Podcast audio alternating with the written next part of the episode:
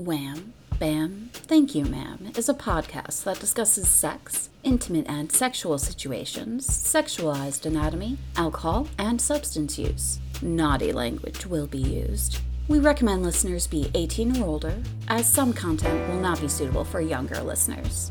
Individual episodes may contain additional content warnings. Please refer to these at the start of each episode to keep yourself safe.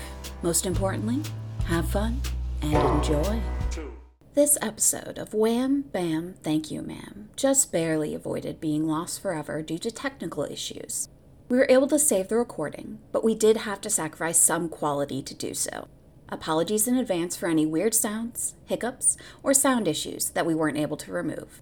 We appreciate your understanding and hope you enjoy. Welcome to Wham Bam Thank You Ma'am, the smuttiest, sluttiest podcast this side of literary analysis. I'm Corinne, and I'm here because I studied media and literature in college and I have a writing minor. Why are you here, Roxy? Hi, my name is Roxy. I stream on Twitch as Psyche Siren.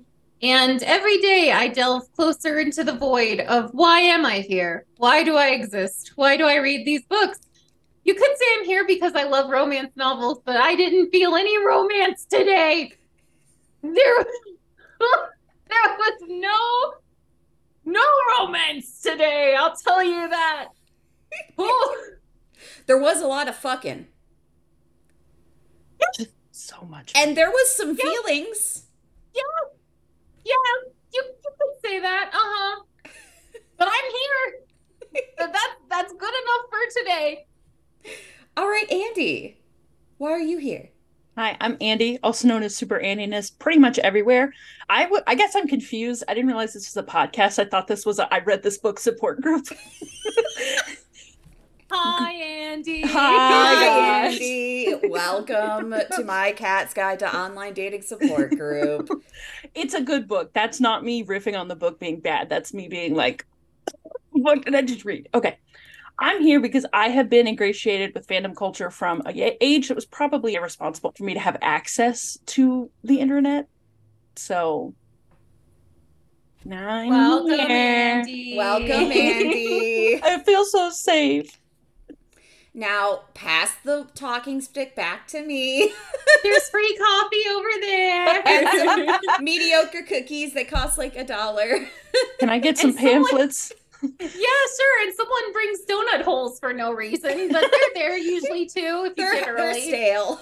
They're Yeah, they're donut stale. holes. Yeah, they just leave them in the church basement fridge, and you just pull them out an hour before to thaw them.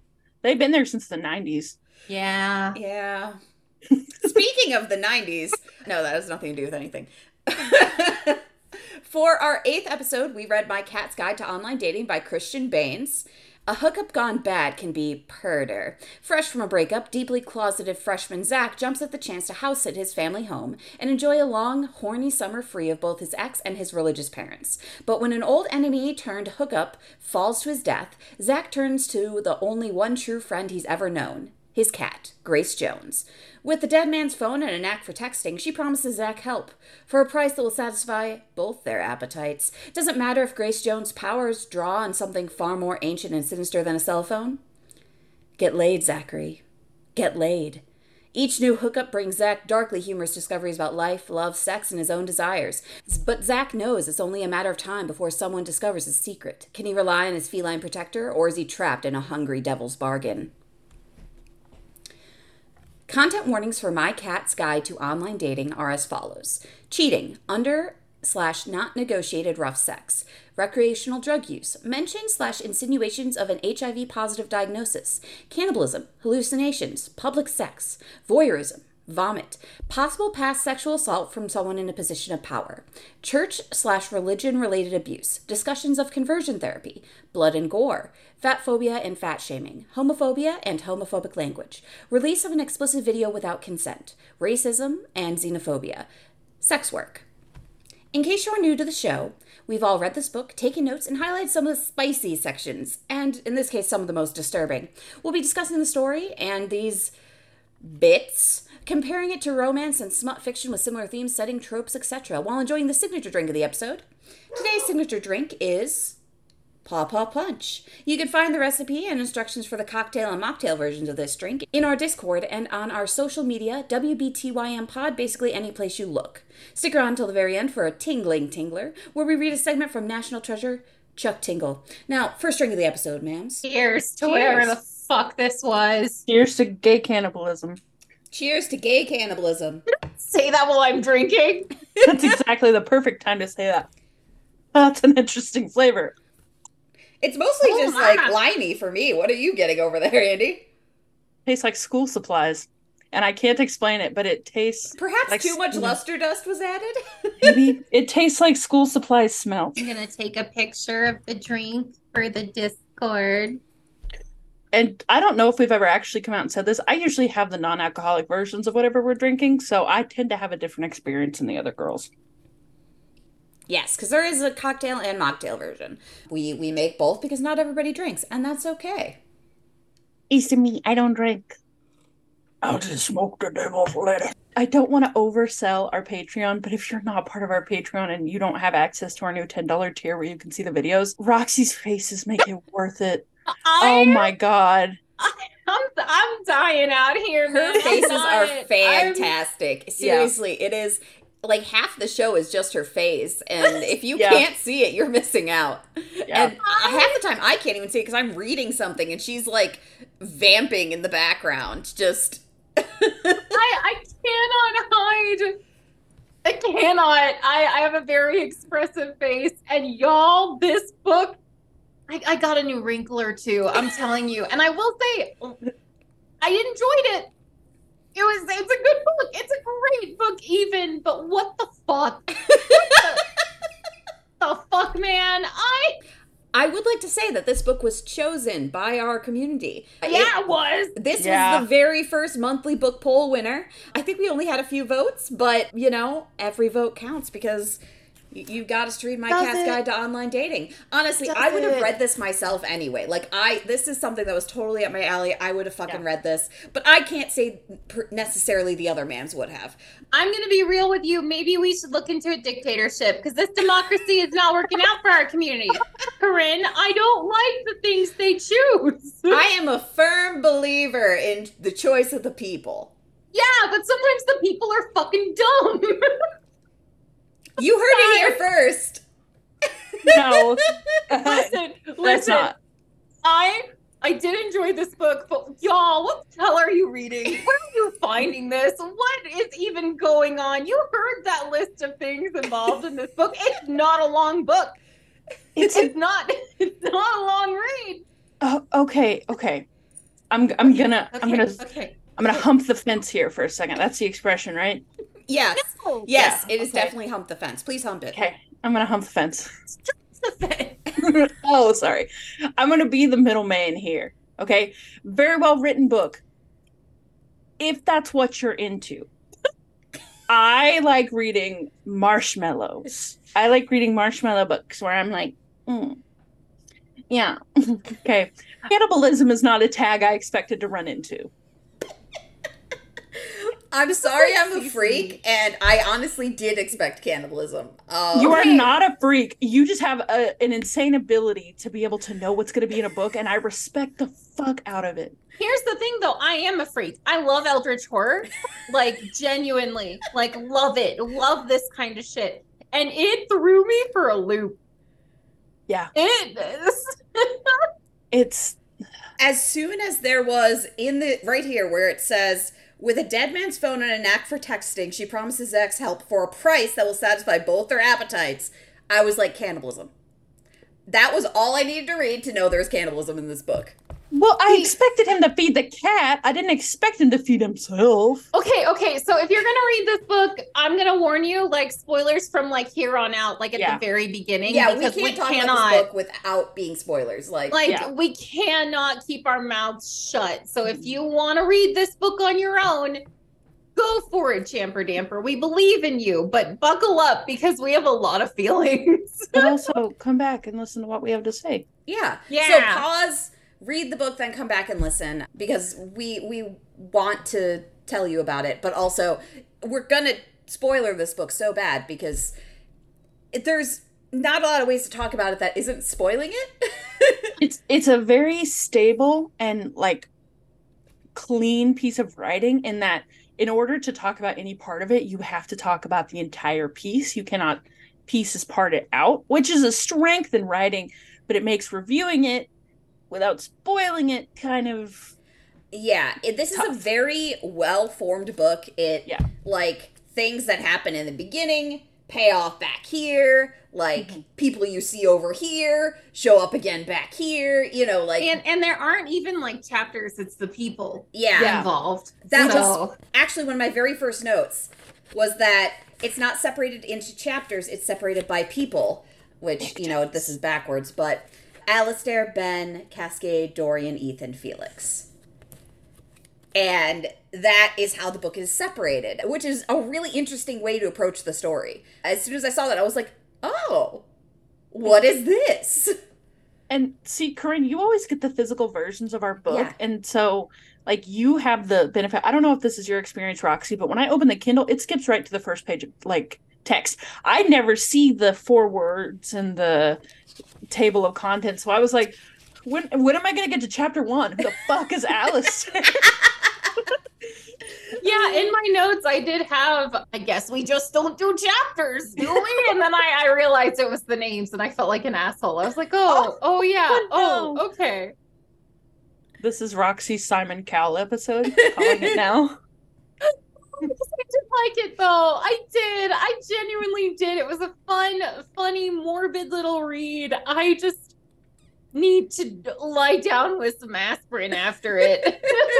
I did kind of feel like I just needed to like lay down after I read it. I feel like, you know, like I I had to finish preparing for the podcast today, but then after that I was like, I'm going to bed. It's Yeah. 1 a.m. What did I just read? I I just remember like almost like dissociating after, like staring into like at my wall, like what, what, what, what? I fully expected it to take me a day or two to read this because usually I have trouble like actually getting into books. I started it at 8 a.m. Friday morning and finished it midnight Saturday morning. yeah, I It's read this all in one day. I read it all in one day. It's Um, a good read. It is, but I I took I took other than us playing D&D, I I went and laid down immediately after like I was done. Like you you have to clock out of being a human for 24 hours after you read this. It's like how people are proud of themselves after they run a marathon, but they don't immediately want to run it again. It's like, Yeah. oh yeah, I did it. That was great. I'm happy. I don't know. I don't run marathons. Fuck that. But like, you know, I imagine it's like that feeling of, you know, pride, accomplishment, and I need to go not exist for a while. Wrap me in tinfoil. I am a baked potato. I think part of what made this book a book that, you know, Andy, you even like read in one day. You didn't need to. Like No. we were at the point where, you know, Roxy and I kind of needed to. I, I had a little bit of time, but it was very gripping. You start Yeah. reading and you're like, where is this going? What what's going to happen? And to, to kind of frame the story for the listeners, basically what happens is that Zach, our our lead, is staying at his parents' house while his parents go on a crazy religious zealot retreat, which sounds like something my parents would go on. So I related hard to that. And while he's home house sitting, he is going to fuck his way through everybody in town that he can because he just got out of a, a relationship. He is on the rebound and he like hasn't been back to this town in like a while. I, I don't know. Two years. Two years, Yeah. two years. Because he's been away in in Toronto for college. And so he's like, I'm going to be a slut, essentially. He's just like, I am gonna make my way through all the gay men in this town or the questioning men in this town, the closeted men in this town, anybody on the dating app, I'm gonna fuck. Because he has the house to himself. because he has the you house to know? himself and he had to hide his identity from his parents to this day like he has not come out to his parents he had a bad experience in high school where they took him out of school homeschooled him made him take a forced gap year because they were afraid he might be gay because of a video that got leaked and so he's basically had to hide his entire identity and now they're gone he has a house to himself he's gonna fucking flaunt it and he's made a bit of a physical change with himself when he was in Canada. He's not quite the same person he was when he left high school. And so he starts off by, you know, just meeting up with a guy who is a faceless, just torso on the app. Like, no face picture, just seems like a complete, like, jockey asshole. And he's like, I'm gonna fuck this guy. The guy shows up, and it is his nemesis from high school, the one who leaked the video of him giving his first blowjob to the entire school and the internet and basically caused him to have 2 years of hell with his his family. And he hate fucks this guy. Right out of the gate, he's like, "I'm, you know what? I'm still going to fuck you." But it's going to be a hate fuck. And I don't know if anyone wants to cut in here. I go ahead, Roxy. No, you go. You go. You go. You go. I listen. A lot of poor decisions were made in this book, but my favorite poor decision that was made in this book was as he was reaching his peak. he inside of his this man that used to bully him. He called him the nickname that he, that the bully called him in high school. And I'm like, get him. Yeah. That's petty and shitty and you deserve it. You get him for that. Yeah, You like the the guy who this guy you do not feel bad for. Like the yeah, the bully, like shitty. he is shitty. He is hiding the fact that he's either gay or bi from his spouse. He is cheating on his spouse. He is incredibly closeted. He has like an entire routine to hide the fact that he's sleeping with men. Like, and he's just a bad person. we're all different than who we were in high school, but he literally released sexually explicit information about someone else. Yes. That's horrifying. Oh yeah, and he That's shared it horrifying. and it destroyed this guy's life and like he thought nothing of it. Like Yeah. it was nothing to him to destroy this guy's life.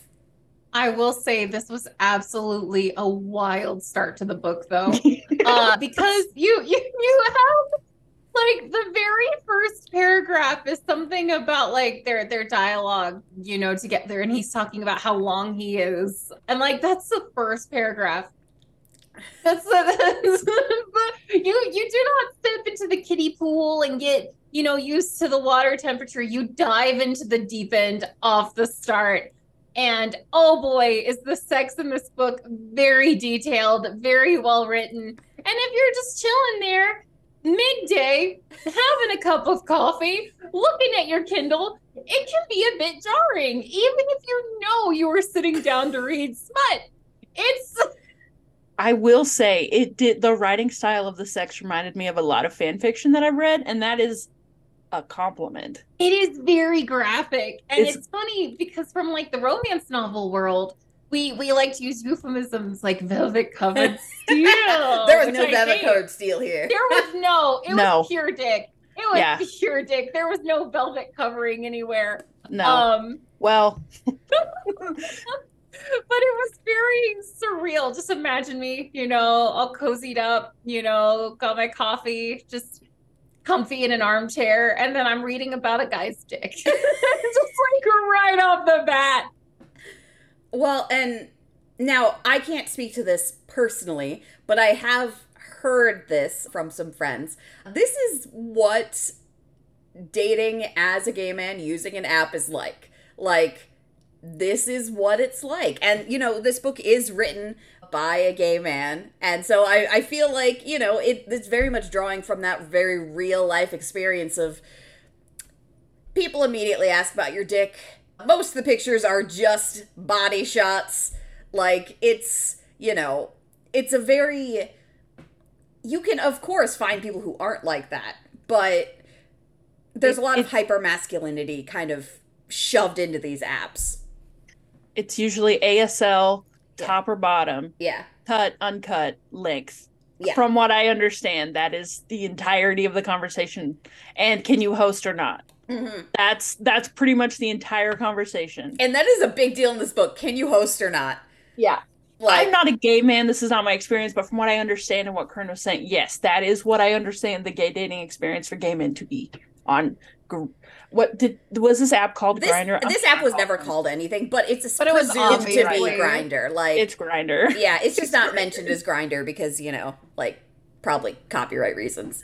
Yep. Uh, Grindr didn't want to be associated with cannibalism, eldritch horror. And you may wondering, ma'ams, what the fuck are you talking about? This is just some gay kid wanting to have some, some, you know, privacy to himself, getting over a bad breakup. Why are you talking about cannibalism? Well, after the guy realizes, as as Andy said, as soon as uh Zach, our main character, climaxes, he calls his bully the name that he was called. And he goes, Oh shit, you're that guy. And it becomes a whole thing. You think Alistair is going to become a good person because he starts apologizing. You think that maybe there's redemption. Then he starts wigging out and he starts showing his true colors. well, and, he starts really shitty. critiquing Zach's body. Yup. yep. Yup. and you know zach like has made a bit of a transformation since leaving high school you know he's he's gotten healthier he started exercising he's eating better like because when he was at home he was very much it seemed eating to cope as it's described multiple times like he was eating to deal with the things his parents were doing so you know once he got out of the household he had a better relationship with his body but he was by no means ripped he wasn't you know he was just Yeah, an average yeah. guy and Alistair starts being like, well, you know, you could definitely do something about this, and like pinching like his little love handle, and Zach Well- understandably gets pissed. And also, that starts to turn into an argument. Yeah. And then Sarah realizes, wait, are you going to blackmail me? Are you going to tell my wife about this? All this stuff. Oh, because Uh- he finds cat hair on his shirt, and his cat, his wife is allergic. Yeah. Yeah. Yeah. The cat, you do not know if this is intentional or not, is under Alistair's feet. And he trips and falls down the stairs into a little crumpled mess. And Immediately dying, breaking his dies. neck. Yes. Like he is down for the count, and Zach is standing there like he tried to catch him. So like he did the thing he was supposed to do. He didn't kill this man, but he did just watch him die. And also, he just slept with him. And also, he is his high school bully. And his DNA is all up in there. It looks really bad. Yes, and I appreciate that he had every reason not to go to the police about it, but also every time I'm going to be like, "You're stupid." Yeah, The police. yeah. I but real quick, I want to say this is my my first complaint. Really? You're gonna name him Alistair and have him fall down the stairs? I never even thought of that. I when I made that connection, I got so mad. I was like, God damn it. Did you also realize I never even considered that at all. Like, ah, that Andy needs a moment? Andy's brain is locked. She's frozen. Well, and I even like the book mostly calls him Conway. I was always calling him Alistair in my notes because that's how we first thought of him was Alistair because that's what the chapter was called or the section. I never connected the dots the entire fucking time. yeah, yeah. I was cracking up. I was like, God damn it. Okay, I see you. I see you. Good job, Christian. That's hilarious. That, that you got us with that one. God damn it. so so in the very first chapter you know we've got a death we've got a hate fuck with a bully we've got a lot folks yeah. um and you may be wondering okay yeah roxy i guess a death happens but how is this eldritch horror well he doesn't quite know what to do yet so he puts the body in a freezer so he can think about things and i'm like okay, dumb. I get it. You're panicking. Dumb, but all I, right. I think it is important to note it to note that he's 21. Yeah. he this is- is. He's he a, is a baby. baby. Yeah, this is this is a 21 year old college student. You know, like he's young. We can attribute any dumb decisions to the fact that he is very young. Young, he is an dumb, adult. and full of, you know. You know. I'm sorry. Um, he is old. He's le- of legal age, allowed to do most things except rent a car. But he's still his brain is still developing. Give him some slack. So he he goes to like you know cool off, pun intended, and think about things, and then he gets a message on his phone from Alistair on the app, and that is where somehow this book gets even crazier. because that message is from his cat, Grace Jones. Grace Jones. Grace what a Jones. good name for freaking. Oh my god.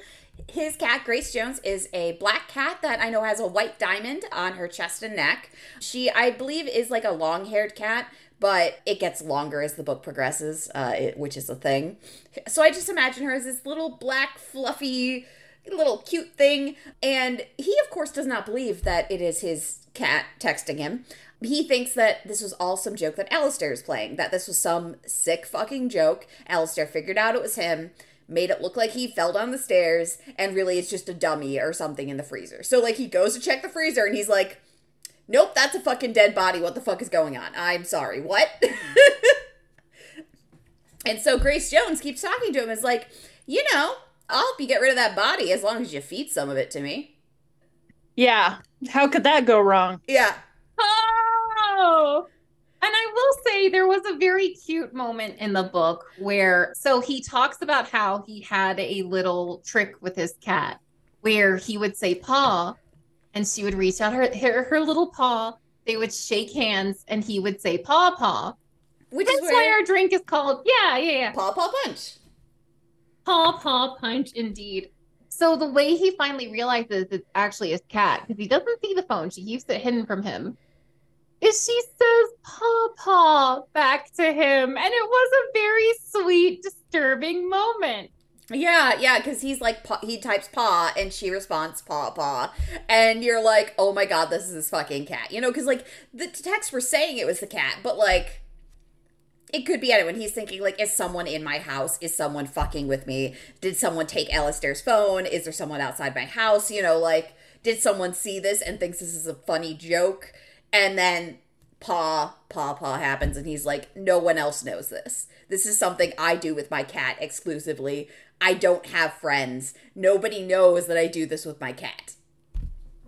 and like it's so sweet how they talk about the relationship with his cat before this about how he rescued her in the rain all sorts of stuff and I I will say I one of my favorite characters in this book was Grace Jones. I loved her. I not to spoil things later on, but even even knowing everything I know now, I fucking love that character. Yeah. So well written. I love this cat. there are times where Grace Jones gets upset with Zach due to Zach's decisions, and she does what cats would do when they're upset with you.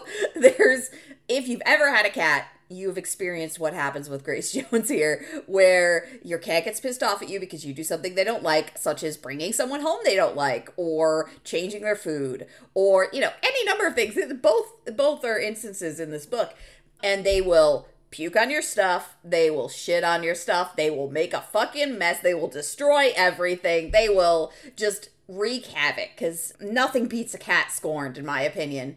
And so, like, those moments happen with Grace Jones. And it's, it was just, I was reading these and I'm like, I know this cat is at this point some kind of elder tour or some kind, like, something's clearly going on with this cat, but oh my god, this is just a normal cat. Like, this is Also, such a cat move.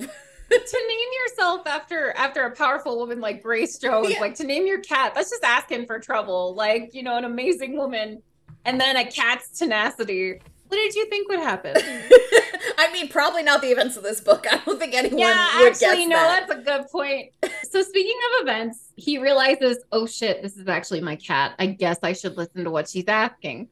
Because she's basically telling him, I know how to dispose of this body. Cats are hunters. Don't ask too many questions. She guides him on how to cut up and store and drain the blood of the body to make it easier to dispose of, which he does. God damn it, Zachary. And then she asks for some of him to eat, which Zachary, in his sweet, sweet, dumb little baby brain, goes, okay. Sure, you can talk. All this right. might as well happen. Yeah, yeah, I think I feel like Zach is very much in a this might as well happen. This might as well happen. like mode this entire book. Like, all right, Uh, and he goes to prepare the meat, which is what I'm calling it. The meat, The flesh. the flesh, Ah, the Conway. the Conway special. Oh, For those of you that don't know, it's been a good portion of my life in Arkansas, and there is a Conway, Arkansas. Shout out. sure is. You don't want to be shutting down this episode, but yeah, it happened anyway. You got it. It's for you. Um, I've been inside of you multiple times. Hi, how are you? Speaking of inside of you, so the he's preparing this food for his cat, and somehow, who could have predicted the food he's preparing for himself, which happens to be steak, is mixed up, and he ends up eating his one night tryst.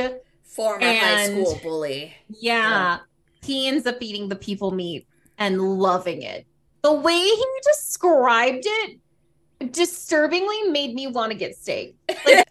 Yeah. No, I mean, the way it was described, like, it made you hungry.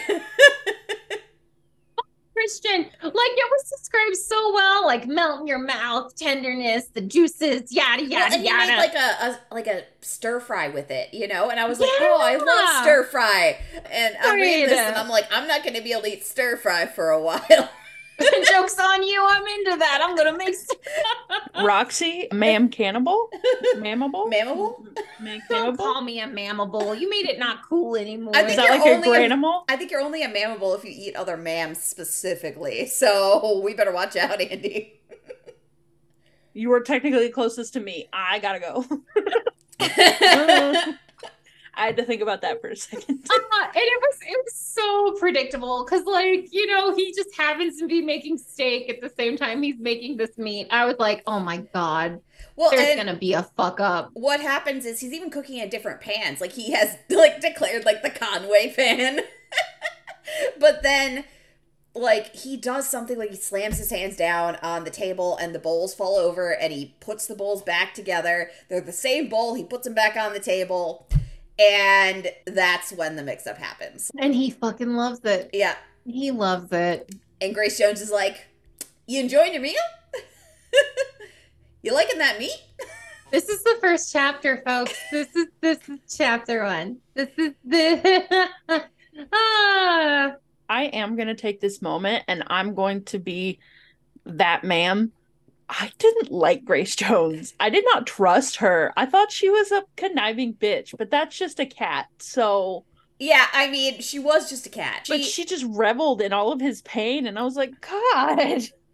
It made me respect her. there was a lot of moments of her being like, Zach, I told you not to do that. and to be fair, if he just listened, yeah, he would have had less trouble if he had listened, but also she was an Eldritch horror, some sort of old god. You know, Who held eye contact with him while shitting on his shirt. yeah, which was that's later on in hilarious. the book. That's later on in the book, though. We That's- gotta we gotta stay in the That timeline. that is how you show dominance. if you need to show dominance to anyone in your life, Just hold direct eye contact and shit on their favorite shirt. the mams do not hold Yeah, we do. themselves respon no responsible for any actions you take due to the things we tell you to do. We are just a comedy podcast. Please, for the love of fuck, don't don't I- sue us. Yeah, that's true. But also, do it. Shit on their shirt. So anyway, he strikes up a if deal with someone's his gonna cat. call you a, a crazy ex-girlfriend or crazy girlfriend, make them earn it. Anyway, we're gonna be we're gonna let the responsible ma'am talk now. Yeah, the while let's do responsible ma'am chaos gets- gremlins vibe. responsible one that's joking about cannibalism. This is Yeah. how far we've fallen. Anyway, so Oh, how the tides have turned. Listen, Ew, we're like a vampire, a werewolf, and a ghost having a podcast right now. The vampire's gotta handle shit. I'm trying to keep them together. We've got an HOA and everything, and someone's shitting on the lawn, and someone's scaring children, and I'm just trying. Weirdly enough, it's the ghost shitting on the lawn. Anyway, it's ectoplasm everywhere. okay, sorry. Okay. Podcast. Anyway, so he strikes up a deal that he will feed her little by little the leftover bits of Alistair, who has fallen down the stairs and died. All the stairs. I just love that y'all didn't All realize the No. stairs. this No, whole time. I'm, I'm so, so upset. glad. I'm so I am g- good job, Christian. I didn't even Yeah. consider it. I just, just like a name. That's a name. this Good is a job, name. me. So I wanted to make the joke in our group chat, and I was like, wait, but if they don't know, this would be an amazing. Yeah, no, yeah, I, no. I was So- too busy being horrified by you know cannibalism. I, Anyway, I was That's too fair. busy That's just fair. thinking, man, Alistair is such a douchey name for a jock. like I didn't even consider the stair thing. I was like, of course he's named Alistair Conway. Of course. Oh, okay, Yeah. plot, So, go. so okay, all right, ma'ams, let's get into it. The deal is that he will continue feeding her bits of Alistair so that it disappears over time. Because remember, he has like a whole summer, right? And also Um, a whole body. and a whole body. And she promises him, like, towards the end of it, she will help him dispose of it. And he's like, okay. However, his side of the bargain isn't that he has to, you know, eat the flesh. You know, only one time she's like, I just want you to know what it's like. Then you can just go ahead and pursue your desires in another way. Go ahead and have a ton of sex, have fun, no strings attached. Which to a 21 year old who's had to be closeted his whole life, score, you know? That's his one project for the summer. Anyway, so he starts getting to it. And his first contact is Ben. I was like, I because we didn't really know the whole progression of the story when we get to Ben because our Yeah. only like we only knew okay Alistair died. Are all of them going to die? Because I was worried that was the case, and we got to Ben. I thought Ben was gonna die, and I was like, Yeah. oh. Oh, I thought Ben was gonna die too. And I'm like, no, he's like 19. Don't kill Ben. And you know, Ben Ben is a confused guy. He's Yeah, he he connects with Ben, who was like a grade or two below him. And Ben is like, Well, since I know you, do you want to just go get coffee? Do you want to just talk and be friends? Because I think because Ben is still in this hometown and he doesn't really have a lot of queer friends. So he just wants to connect. And it's very sweet and very awkward and genuine. And the, the conversations I feel are written very well. Christian did a very good job having like that genuine awkwardness when you're younger, you know? and, and and the genuine like like I would drive around with a buddy of mine and have conversations about how I felt Oh, like I was bisexual and she's like, "Well, you know it's a sin. So just ask God to forgive you for it." And I was just like, oh God, Ben, bless your heart. You can tell he is a lot earlier on his journey than Zach is. Because there are moments where they flirt and then Ben feels very guilty and he he asks Zachary, Are you still going to church? You know, how's your relationship with God? Oh, that Um, question. I love Ben so much. I feel so bad for Ben. Ben is so deeply closeted and guilty and denying himself it because of religion and just the how is your relationship with God? The amount of times I've been asked that fucking question, I was like, "Oh, Ben. Ben, how's your relationship with God? Let's talk about how you feel." Well, we kind of learn a bit about how he We feels do. because at the coffee shop, they run into a couple that I personally feel I have known many times in my life. I went to a Christian college, so did Andy, and I know I know Andy's got some feelings, and will probably agree with what I'm about. Went to high school with, who already have kids, very young, very smiley, very how are you, very genuine, warm, you know, megawatt smile with nothing behind it just how are you? How have you been? What happened to you was so wrong even though they laughed about the video at the time the video that is bully spread around. There are people in the south who and i am someone who's been raised in the south my whole life. I i've been to a christian college. I had a bible and ministry minor. I have been very entrenched in this culture. There are people who will be nice and not kind they will be very nice to your face. They will be, and I I don't want to single out a single religion because you will find this in a lot of communities as well. But specifically in Southern religious communities, I feel that there is that very layer of nice with nothing beneath it and no meat to it. And this interaction took me back there. It was insane how well written this was. You can tell Christian has experienced this. Yeah, that entire conversation was so uncomfortable. You were seeing it from Zach's perspective, but like Zach knew that be- even Ben was uncomfortable. Ben, someone who was still going to church, presumably with these people, did not feel comfortable with them. And their fake, fake friendliness. Like, oh my God, I was. It made my skin crawl. It reminded me of so Yeah. many people that I had previously gone to church with. The ones who are all smiles to your face. And then you know that if you did one thing wrong, they'd be gossiping about you at the next, you know, after mass luncheon or whatever. I didn't believe in ghosts until I came back to my small town Christian community. Because trying to talk to those people is like trying to talk to a brick wall. Yeah. There's nothing there. I, uh, sorry, this is my personal experience. I have nothing against anyone of any religion whatsoever. Practice what you want, do what you want. It's none of my business. None of your business what I do. Okay. I had a best friend that I came back from college and we struck up a friendship and it, it became one of those things where after you lose someone, you know, that that platitude of, well, it's all God's plan and you know, he's gonna make it the best for you. And it and it, they think they're being so kind and so sweet and, and it's just like you just want to snap their little Christian necks.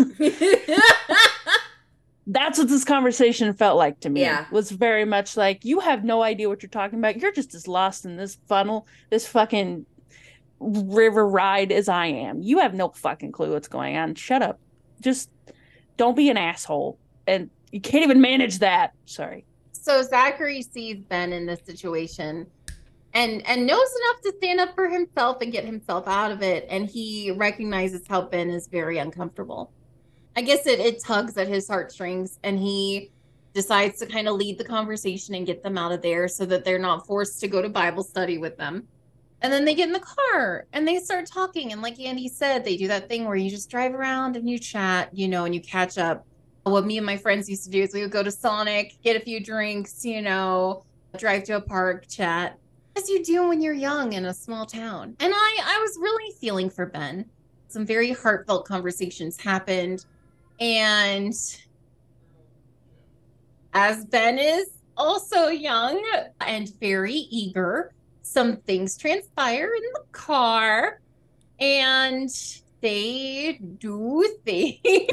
they have oral sex in the car. Um, thank you. Thank you for translating. You're Corinne. welcome. Thank you. Thank you. it's it's overeager and clumsy, but Zach gets the feeling that this is not Ben's first time doing so, even though he said it was, because he's too good at it. Like this clearly it can't be his first time because there's a certain level of knowing what you're doing, even if you're still clumsy. Ben seemed to have.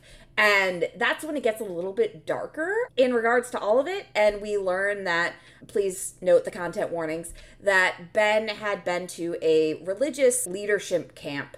And one of the leaders at the camp, who very well could have been only a couple years older than him, someone like Alistair or Robert, the guy who was at the coffee shop. Maybe that's why he was so upset. There's no really, he doesn't say who it is. But a guy who was a few years older than him encouraged him to touch him wherever he wanted and explore his body in a tent when they were t- alone together. And Ben did so, and it was like the first time that he really experienced touching another man like that. But right after it happened, and right after Ben performed probably very clumsy and not very good, but still there oral sex on that guy, that guy immediately was like, This was a mistake, we gotta pray, and then had them pray together and said, You can't tell anybody about this, but God's going to forgive us because we've prayed about it. And the you can't tell anybody about this is the biggest fucking red flag. And, you know, poor Ben, you know, this is his first gay experience with a guy who is making him a dirty little secret, who is in a position of power above him, who is somebody who immediately tells him this was a sin and we have to pray about it, but also we can't tell anybody. It obviously very much warps Ben's sense of his own sexuality, and we see that because immediately after the blowjob in the car is done, Ben wants to pray about it. And Zach tries, and then he's like, All right, I'm I'm out. I can't keep doing this.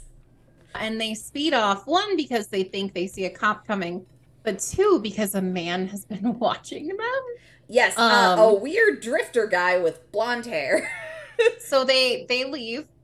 And i i did still very much feel for ben and i was very happy to find out he did not get murdered and eaten. Yes. But it was so bittersweet. It was so bittersweet to see because he had that connection with someone who said that wasn't right what happened to you. I'm queer also you're not alone. And then that immediately we should pray about this. This was wrong. Yeah. Yeah. Zach was genuinely trying to reach out to ben and try and tell ben it wasn't wrong. Like that what happened to him was wrong that the guy at the leadership camp shouldn't have done that. That guy did take advantage of him in that moment but being gay wasn't wrong. And ben just couldn't accept it at that time. And I'd like to think that later in Ben's future, he has a better ending. He has a husband and three kids, and they raise adopt or they adopt a dog every year from the local kill shelter. Yes, exactly. That's what I'd like to hope for Ben because Ben was just such a sweet guy, and we do see him again later throughout the book. Like we see him multiple times. He's a sweet guy who's very confused and has just had the worst a very bad experience, much like Zach, growing up queer in a small, heavily religious town.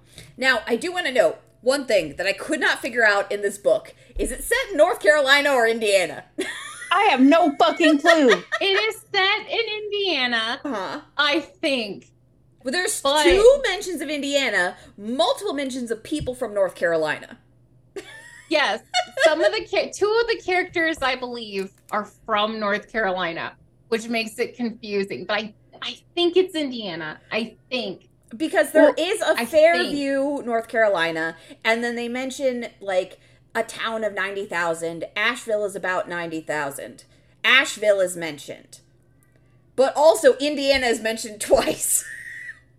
but also Christian Baines is Australian and living in Canada. So if he fucked up and thought these were the same place, I can't fault him. What the okay here's here's my here's why i think it's in indiana. Okay. And then i'll let it go. Okay. Because someone was on their way to do work in chicago. Yeah that that was a part that made me think it was indiana.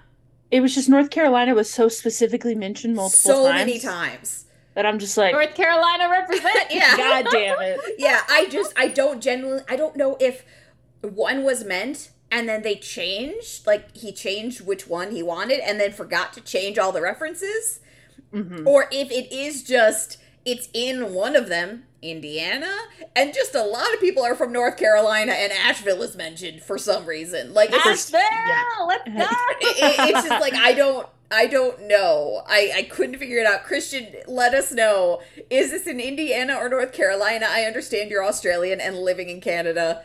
I This isn't I your do, country. I I'm just confused where we're located.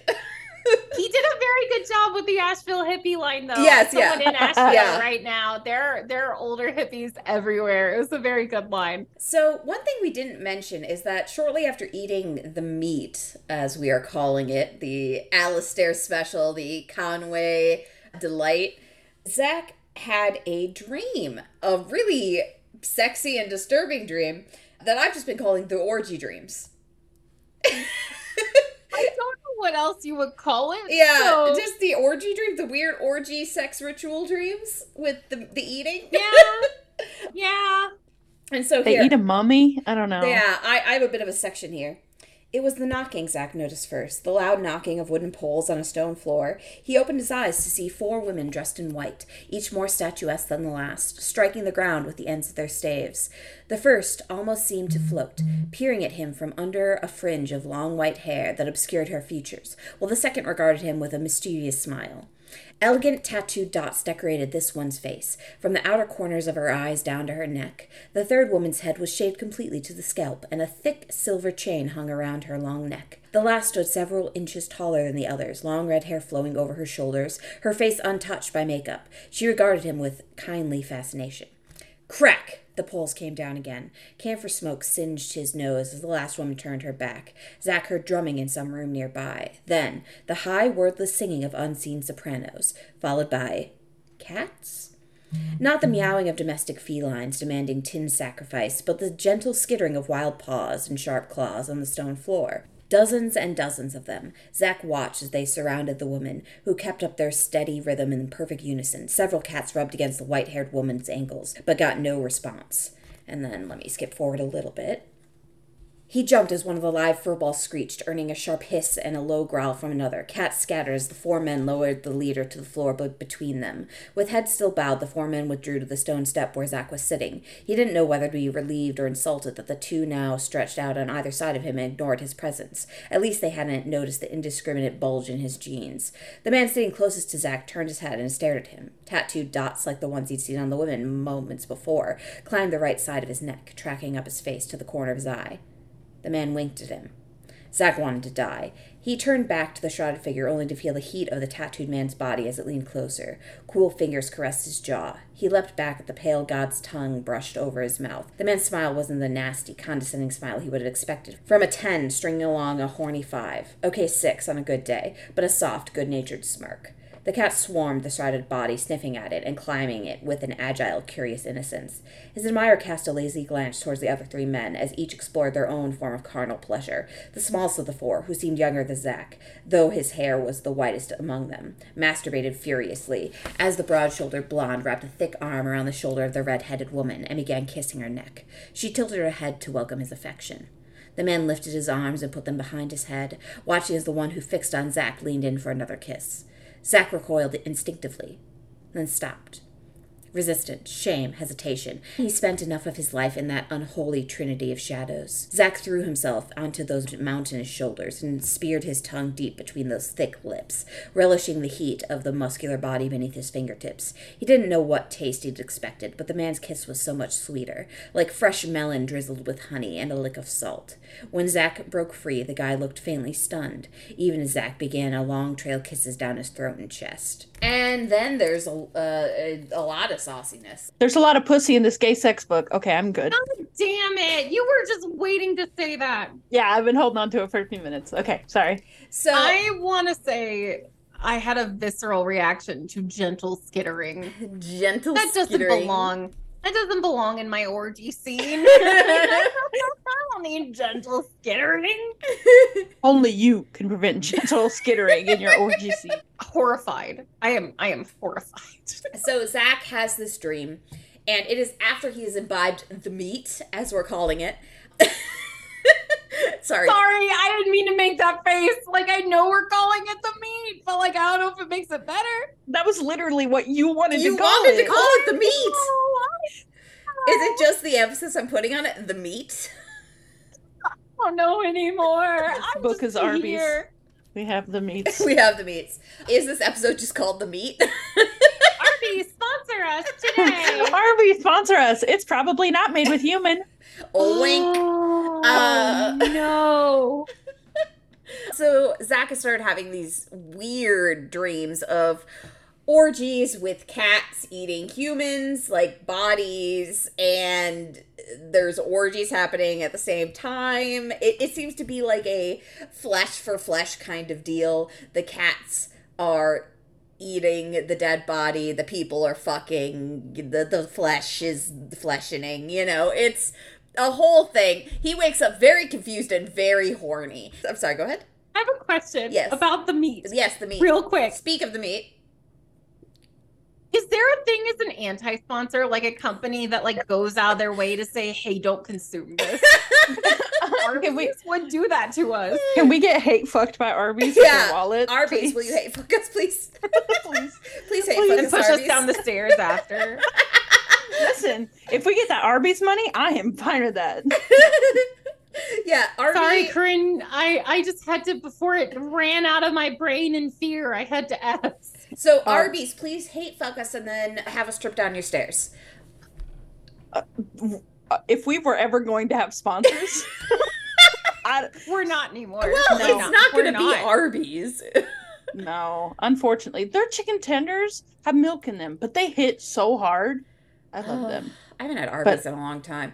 I do want to say, Game Grumps courted Wendy's for a very long time and eventually did get a sponsorship, but it took years. But they didn't ask them to hate fuck them No, they Yes. didn't. and eat them. We have an advantage. We, then. yeah, we've asked them to hate fuck us. They'll remember the podcast that wanted them to hate fuck them. Roxy's like, "Where's who do I turn my resignation into? How do I unman myself? How do I quit?" Actually, so anyway, uh, the meat. That's where we were at. The meat Yep, seems and- to be bringing Zach some dreams, and those dreams leave him very horny, which seems to fit his plans because he is just looking to fuck. And Grace Jones thinks that's a great idea.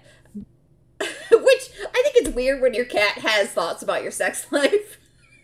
Oh, the cat know- goes out. They don't. They're not allowed in the room. Get out of here. I, I was gonna say I don't know how many people can sh- like truly empathize with that experience, Corinne. But you know what? If you can, more I power. know, I'm you. saying my cat doesn't have any thoughts about my sex life, so I think it's weird that his cat has thoughts about his sex life.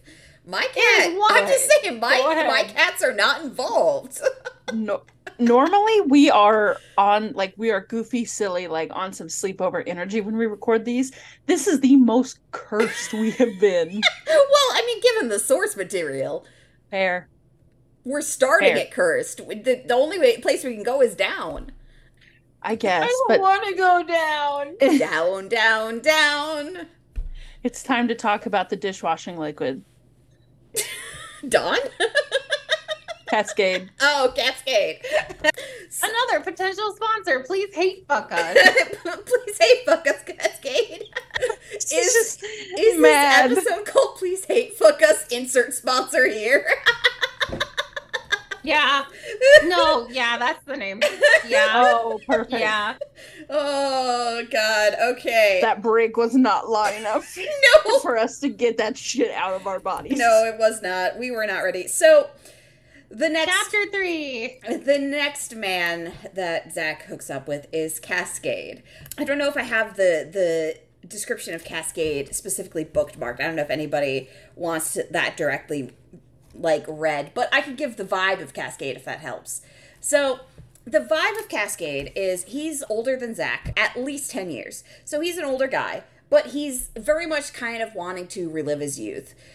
He is an old goth, like an, an elder goth. He's living a standard life now. He's married with a husband, but he still has the piercings. He still has, you know, in his photo, he still had the long hair, but it's long since been cut short. And he has this kind of magnetic energy about him where he will talk to people and it should seem condescending or pretentious but when when he's focused on someone they feel like they're the only person in the room this seems to happen with everybody he talks to baristas like just anyone he encounters who he turns that megawatt energy on they feel seen by cascade. And zach very much clings to that. Zach wants to be seen. And so cascade kind of becomes this long running fascination that zach has where he wants to continue something with Cascade, which Grace Jones does not approve of. But Cascade is married, and while it is an open marriage, it is an open marriage with rules in which he is not supposed to have repeats and he's not supposed to have sleepovers. And Cascade immediately broke that rule and had a sleepover with Zach staying the night. And that was the first time Grace Jones made a fucking mess because she didn't like that he wasn't there to feed her dinner or breakfast, whichever it was. On the topic of Cascade, I started reading about Cascade and it immediately reminded me of one of my exes. The one who broke my heart first, you know, that first heartbreak. That person who made you feel seen and made you feel wanted, only to have too much shit going on in their own life and then to choose somebody else over you. And so, like, I was reading these Cascade scenes and I'm like, Zach, this is bad news. Zach, this is not going to turn out well for you.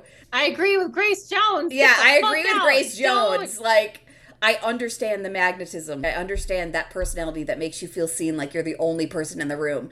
But he's got too much baggage. Do not go down that route. And I don't know. I just, Cascade was this whole journey for me where I'm reading and I'm like, oh, I was this dumb once. Yeah, I, I did this. Granted, my my Cascade was not married, thank God, and also not ten years older than me. so I was less dumb than Zach. I would like to say. However, still very similar personality. So I don't know if anyone I- else would like to talk on Cascade. I have to confess something. Besides Alistair, obviously, and we do come across some people who are kind of douchey. Cascade was my least favorite. I Cascade came across as someone who sweeps you off your feet. Yes. Very banter heavy, very makes you feel special, very much, you know, makes you feel good, makes you feel sophisticated. But at the end of the day, they're not there. They're with someone else. I I felt that Cascade was very almost like overcompensating for how his life actually was. Yeah. And you see the reality of it, and you see that he's been married to this partner who he's getting bored of, which made me upset because that's just a whole shitty situation to be in. And I am also very wary of people who have that level of charm with no substance beneath it Yeah. and who are very immensely likable. But where will they actually be when you need them? And there were there are moments later on because Cascade is one of the ones that, as Corinne said, does stick around for a bit. You know, he is within the story, he's peppered within it, isn't killed and eaten. You know, spoiler. But there are moments that Zach reaches out and he gets no reply until he doesn't respond for a long time. And then Cascade is the one reaching out, like, oh, hey, too good for me. Like, it just, I didn't like Cascade. I did, I felt he made me feel concerned for Zach. I, I don't know how to put it into words. Maybe I'm getting too therapisty about it. No, I mean, I Um, think that's completely valid. I mean, my entire feeling on Cascade was that he is that kind of person that makes you feel seen, but that's not necessarily a good thing. You it know, doesn't mean he actually sees it's not, you. doesn't mean he really Just 'cause sees he- you. yeah. yeah, Just because he makes you feel good and he knows what to say and he's older and more experienced. yeah, Why is he not with people his own age? yeah.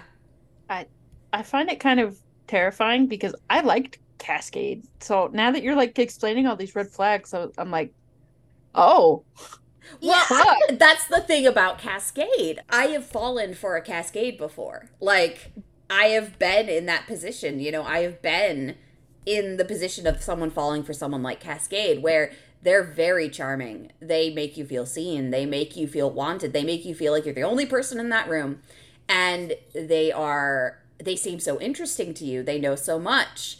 But at the end of the day, you end up being the person that you're not at the top of their list because they are at the top of their list. When when you get confused i'll say it every dang episode this comes up. Look at their actions not their words. Because if we look at his actions he was only there for zach when it was convenient for him. He was only he didn't respect any boundaries. He bulldozed over them like they didn't exist. He didn't convey in earnest his own diagnosis. Yeah. he just said yeah i listed it in my profile. You should have read it. Putting that responsibility back on Zach made me feel kind of icky. You know, once again, I will say though that I do hate that there's a stigma with those who navigate HIV and AIDS. It is it is manageable nowadays. It is nowhere near how it used to be. However, the way he addresses it to Zach made me feel not okay. Not okay Yeah. and I, I looked at his actions and not his words and i i hated him the most besides Alistair. and i'm sorry i'm sorry i just i just Well, I feel Ugh. like that Cascade was the most self-serving besides Alistair. Um, yeah Ben was just a lost kid. You know, he's 19, he's confused. The others who we haven't gotten to yet, you know, we will talk about them. Like, I really like someone who's coming up. He was Yeah, my favorite. yeah. yeah Um, me too yeah. i Yeah. know what you're gonna talk about Yeah, he was my favorite. I loved him. He was great. And we'll definitely be reading a sex scene from him because in his profile it said sex is supposed to be fun. And I was like, yeah, it is. But yeah, I think we're not done talking about Cascade yet, but I just want to say, like, Cascade, very charming. But when you've had experience with a cascade or when you read in the actions of a cascade, you see kind of the type of person they really are. I have no intention of putting this emotional labor on you guys. Yeah. However, I'm very happy to have you ma'ams because I would not have noticed. and if I ever have a cascade in my life, I probably won't notice. I'll probably just assume they're trying to do the right thing. So, So, so fun fact, and I'm comfortable talking about this. Uh, I've talked a bit about it on the the show I host. My dad is very much a Cascade-like character. He is very much a ladies' man. He is very charming. My whole life, well, my parents are divorced. So They have been for for years now, like 20 years. And my dad's been single. He has always had female friends, and he has always been very charming very much like a little Middle Eastern James Bond. Okay. I I'm kid you not. Him in like coat and tails. I was raised by someone who I saw could be very charming and know the very right things to say to people, but that doesn't mean they're actually there for them. I didn't like it. I didn't like Cascade. Didn't like him. Yeah. And I also don't like when there's such an age dynamic going on as well. Now, I will say when you're older, like 40 and 50, that's it's fine. But there is a huge difference in who you are when you're 20 and when you are 30. yeah. Well, There and I think Cascade was like huge- 38, I think. Yeah, Yeah. there is a huge difference in who you are and the experience you have. Didn't like him. Didn't like Just- him. And just to clarify, not that I think this would ever be a read that anyone would get from this, but I just, for the in the abundance of caution, we are not talking about in particular. Okay, when we talk about him being married, we are not dissing on open marriages or non-monogamous No, no. relationships at all. Do your fucking thing, all right? Live your best. Well, best and life there is even a better example of of this yes. coming up. Coming Uh, up. yeah. But just a blanket statement we are not being like oh my god you had an affair with a guy who was married It's because of the boundaries he It's- crossed. yes Yeah. and the boundaries that he unintentionally let zach cross Without So telling Zach an what those boundaries yeah. were. Yeah. Because he didn't tell Zach, I'm not allowed to have overnights. I'm not allowed to have Uh-huh. repeats. Up until he'd already had an overnight. And then he's like, I'm going to make an exception and have repeats with you. You know, like, And then again, it's that icky thing Yeah. of making the person feel special Yeah. that just gets to me. yeah. Like, oh, these rules exist, but I'll break them for you. Okay, how many times have you done this? Let's be real. Yeah, how many people have you broken these rules for? You you say you're getting bored of your spouse, you know, like talk to your fucking spouse. And Grace Jones is so right about Cascade. Like she is so anti-Cascade and it is hilarious and she's like do not hitch yourself to a man with a failing marriage. Like yeah, that's Girl, yeah. that is such real advice. Do not hitch your man- yourself to a man with a failing marriage. Like that's uh, you're gonna end up with heartbreak. It's not gonna turn out good. or you're going to be a 21 year old in the middle of a nasty 40 year old's divorce Yes, yeah, and things are not gonna be good for you for a very long time. nope anyway Yeah, that's our thoughts about Cascade. He does this whole shtick where he takes them to a movie theater and they talk about the good old days. Yeah. And, you know, it's it's fine. It's fine. And there are moments you genuinely do start to like Cascade, but the the facade can only be on for so long. And he does walk away and go on to another person yes. who Oh my god. so the next one is Dorian. Oh, well, first, before okay, before we move on to Dorian, I did have one section of Cascade that I wanted to read. It is a sex scene.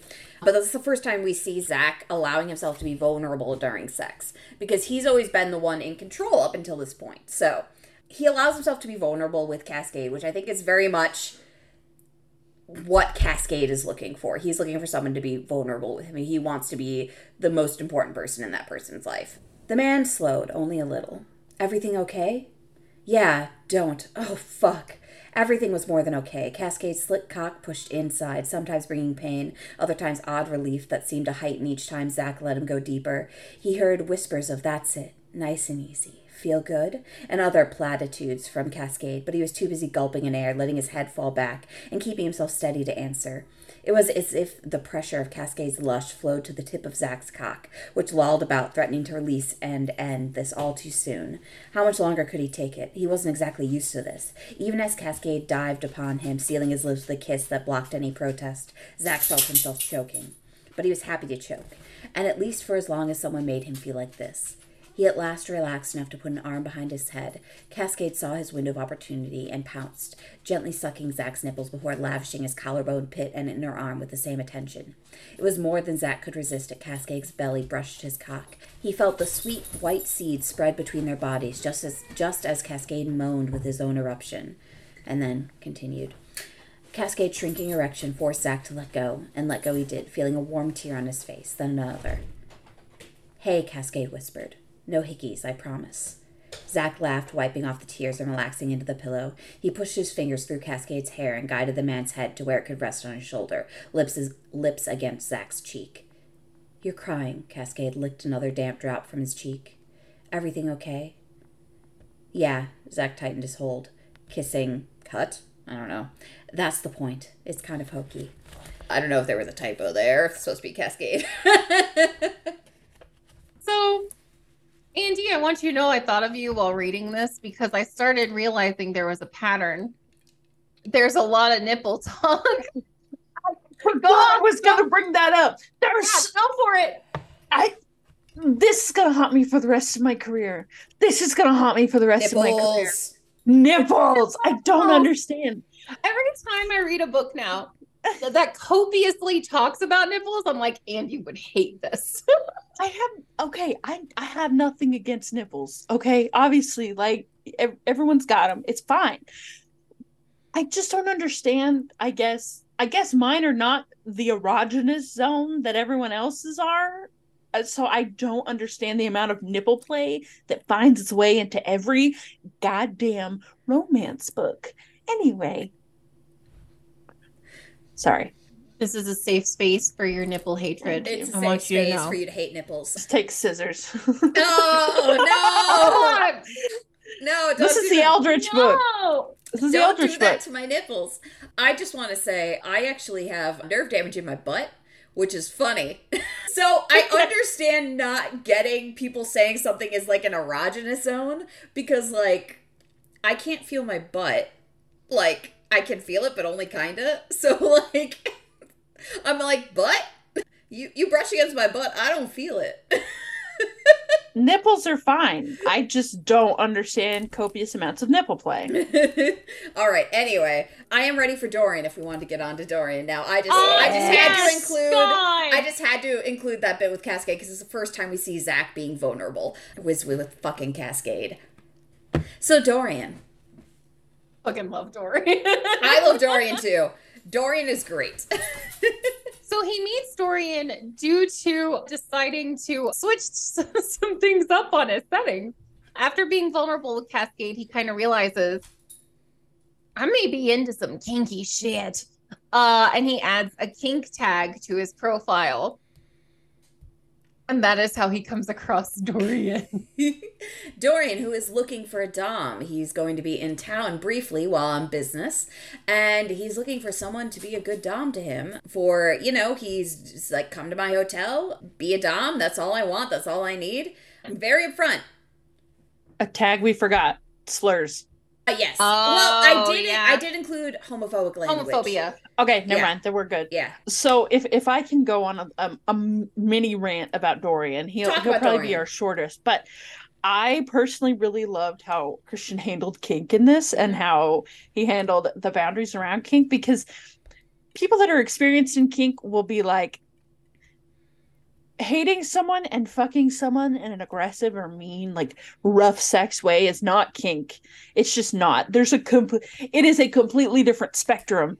And while what what zach was looking for was rough sex he when he put on the kink tag and was looking for you know he was out there as a dom no, I will just warn you, do not make that mistake. It, they are completely different. I actually have that that exact conversation tabbed here as good kink. So Dorian sighed, putting the toys back in the suitcase, staring through a crack in the curtains.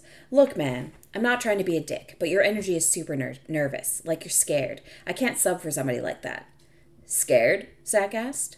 Would you want to be flogged by someone with anger issues? I don't have. Exhibit A. Look, I'm not saying you're a bad person. You're just tense as fuck. Plus, you just told me that what you really like is humiliating these guys. That to me suggests that you have no idea what all this is about. A little sub time with the right Dom might help with that. Zach took another sip of his drink. I don't think it'd suit me. Why not? Unable to stop himself, Zach swallowed. Trust issues? You don't fucking say. Was he ready to be dominated by another person or just by his cat? Great. Fucking great. Now he felt foolish. I like dominating the guys you mentioned. You mean these asshole guys? Dorian asked. Yeah. Do you trust them?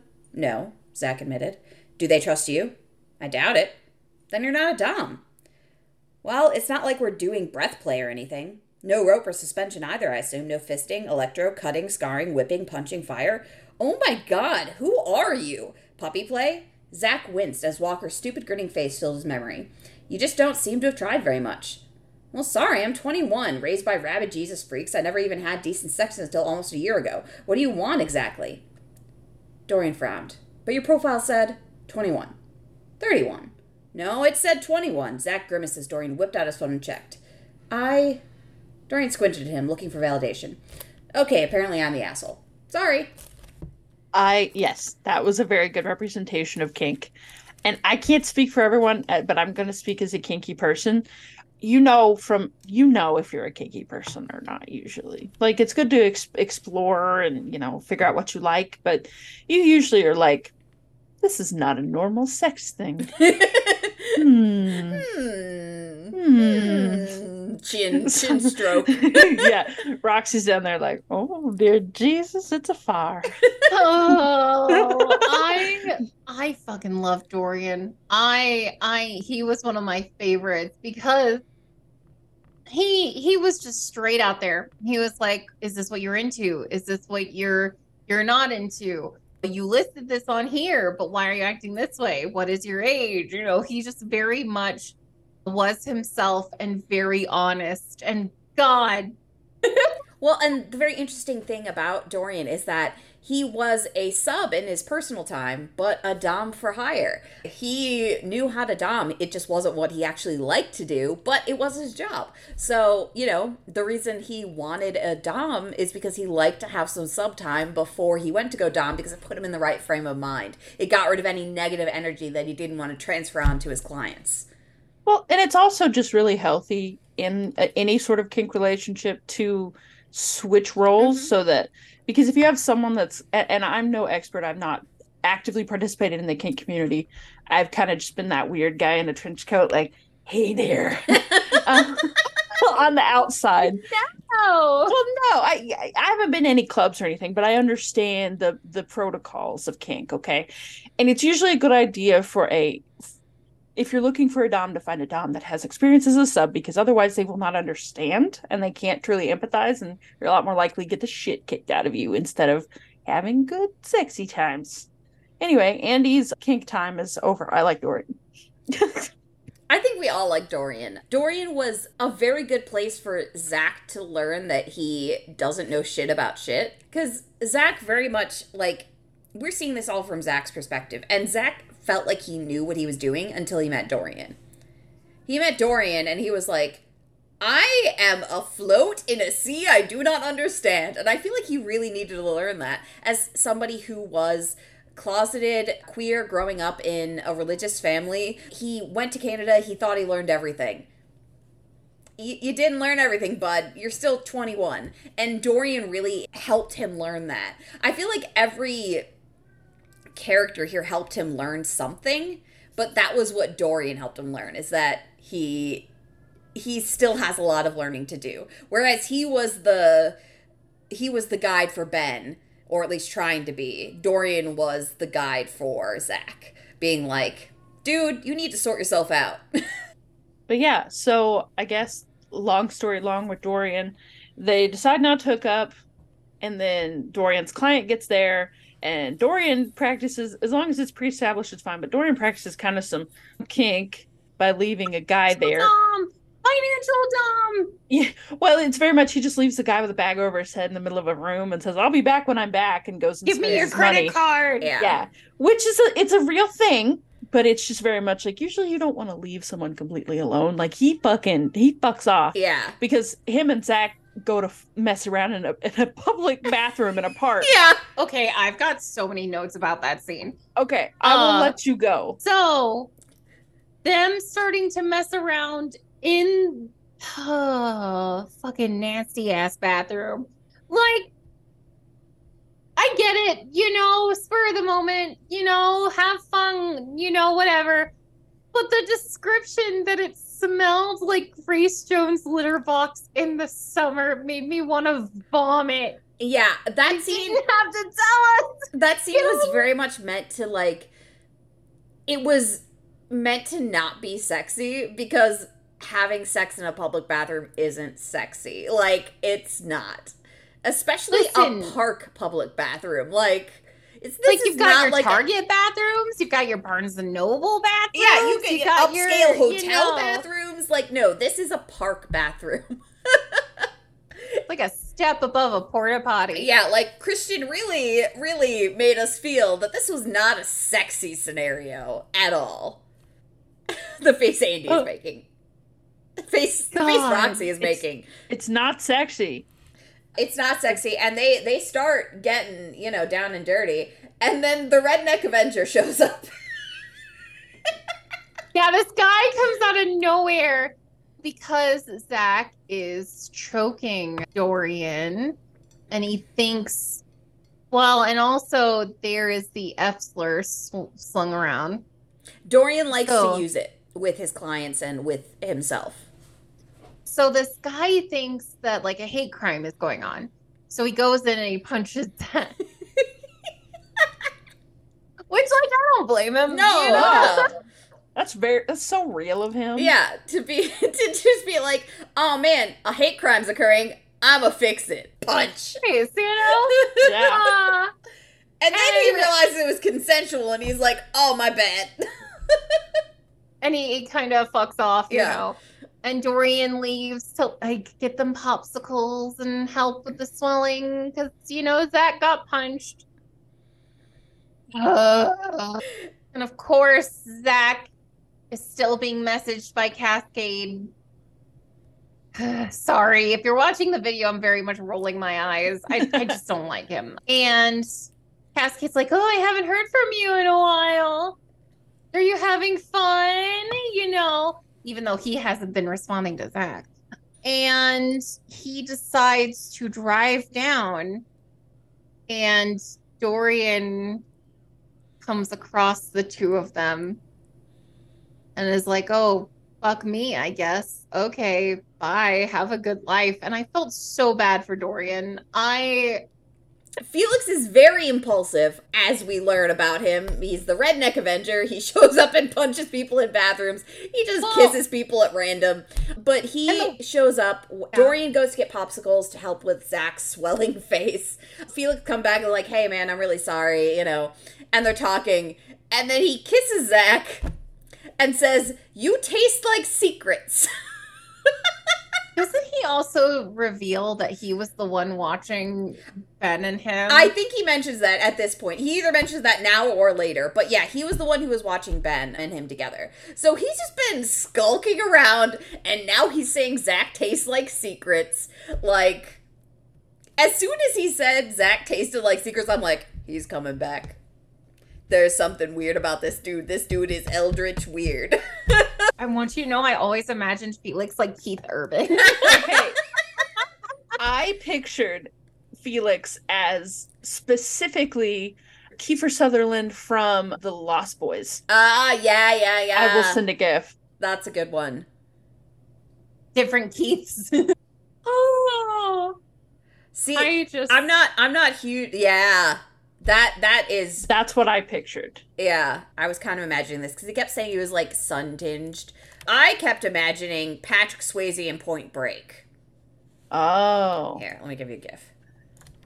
I feel we had three very different answers for the same man. Keith Urban. Fair. Yeah, this is this That- is what I was that imagining. Keith Urban. Patrick Swayze in Point Break was my touchstone for this. I was like, I'm not super into blondes. Like blondes isn't blonde isn't really my thing, but this is this is the vibes I was getting. Because I kept saying he was like sun kissed and like wiry and like Mm-hmm. I was just thinking surfer the whole time. Uh, I I wrote down when we finally start talking to Felix and like getting to know him. I, I called him crusty. Uh, It's like he's the weird guy who lives at the park. I, I mean, yeah, a guy can be hot, but he needs to shower. He crispy. Oh, that hair is crunchy. Crunchy. It's either crunchy or it's so greasy. it's just like slick. Yeah. Either way, let's talk about Ethan. yeah, let's talk about Ethan before we talk about Felix. Oh, So, Ethan, I was saying earlier, I really like Ethan. Yeah, I did too. I liked Ethan a lot. So, Ethan is he's bisexual. He says that straight in his profile. He is married in an open relationship and he states the rules of the relationship right out of the gate. The only thing he doesn't mention is like that he's not supposed to leave wet spots on the bed, which when it happens he's like, "Oh shit, I need to wash his laundry." That's one of the rules. you know, it's just like yeah, that makes sense. It's not something you just bring up automatically, but you know, like and his his wife le- sometimes asks to see like the guys that he's sleeping with like you know it's very much an open relationship that seems pretty healthy. Beth the wife she does set her own boundaries with zach which i appreciated. I was glad she did that. But i think one of the really good things about ethan is that he just he thinks sex should be fun. And i was like yeah sex should be fun like i i just let me here we go i have i have a specific note here that's fun sex Zach pulled himself up, taking hold of Ethan's shoulders and drawing him into a deep kiss, enjoying his smell, pricked now with the first perspiration of sex. When he gently rolled Ethan over onto his back, Ethan didn't resist, instead putting his hands behind his head, allowing Zach to drink in the length of his body once more. There was something earthy about Ethan that Zach found compelling, something grounded and tactile. He gently stroked the skin beside each of Ethan's nipples with his tongue, earning a short, breathy laugh before he lapped at Ethan's pits and grimaced. Sorry, Ethan said shyly. Deodorant should have warned you. No problem, Zach wheezed before resting his chin against Ethan's chest, enjoying its steady rise and fall just for a few breaths, enough to get a hold of his sex again. He lifted Ethan's legs up onto his shoulders, enjoying the weight and strength of them against his chest. He was still oozing pre-cum, his cock only a fraction softer, now resting on Ethan's balls. You ready to take that inside you? Couldn't be more ready. Zach needed no further invitation. Stiffened by the warm timbre of Ethan's voice, he slicked his cock and Ethan's opening as quickly as he could and began easing in. Easy, easy. Thought you couldn't be more ready. Smart ass. He took a second to enjoy Ethan's quick intake of breath as he breached, and then the slow sigh as he slid the rest of the way in. Feel okay? Oh, oh man, that's a weapon you've got there. Zach smiled, deciding not to call out the familiar compliment, or had his new lifestyle yielded more physical enhancements than he had first thought. Huh. Score. So, a couple of things throughout this whole thing, he has uh, Zach has slowly been experiencing like he's gotten some extra muscles, like he's gotten kind of buffer. He just looks like the pinnacle of masculinity, kind of. As he eats Or- more meat and has more sex. Yes, Meat. as he meets the ritual's demands, essentially. The other thing, this is the second time someone has just gone in and licked someone's armpit. Go off if it's your kink, but I was just kind of like, yeah, I was like, why does everyone keep getting in people's Christian? armpits? twice, Christian? Also, Okay. Why is he shocked there's deodorant there? Yeah. I I don't know if this is something about gay culture that we don't understand, so I'm not gonna say too much. Maybe there is like uh, a non-deodorant thing. Like perspirant. you know. yeah, like I don't know. Um There is something we do understand though. And it is a note that did make me upset. He talks about how open relationships are a thing. And he says, bi people especially.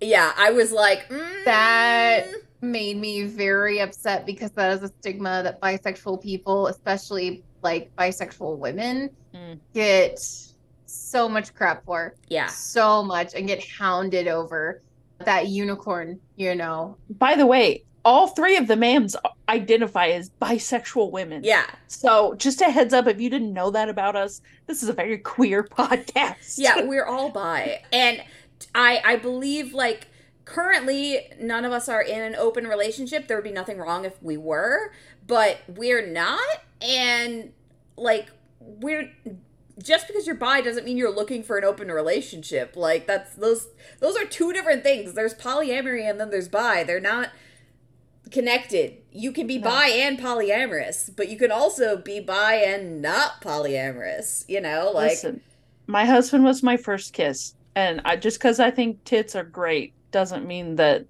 like I'm off chasing them every weekend. You know what I mean? Not that there's anything wrong with it if you agree to it, but but there's also rules to put in place. Like I have lots of friends who are polyamorous, but you know, there's rules, there's open communication. It's very much like you set the the rules first, you talk about it, you meet each other's partners. Like it's a whole thing. It's not just yeah, this one person gets to sleep with whoever they want. Like that's not really how it works necessarily. And I feel like there was a, a misunderstanding, at least on Zach's part. I won't say this necessarily on Christian's part because I can't speak to that, but at least on Zach's part, he did not understand open relationships. He's very much a young kid Yeah. who doesn't know shit yet. Yeah. And is just trying to figure things out. And that line, just like, I can excuse the eating people, but like, you know, but bi- the, the biphobia esque, you know, Yeah. like, oh, bi people. that's a bridge too far for us. Yeah, come on, pal. Eat people come all on. you want, but biphobia. Yeah, come on. You're better than this. yeah, come on, kid. we were Uh. with the chosen one. Learn Okay, what's what, son. Come on.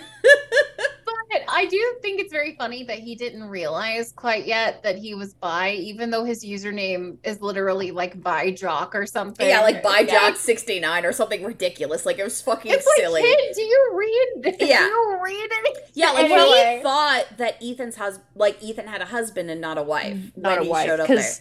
Which i think is such an interesting and i can't speak to the psychology behind it but i think it's so interesting that he would just assume that his partners were all gay like him Yeah. and he would anyway but if, if i may i want to get to my favorite character in the entire book Yeah.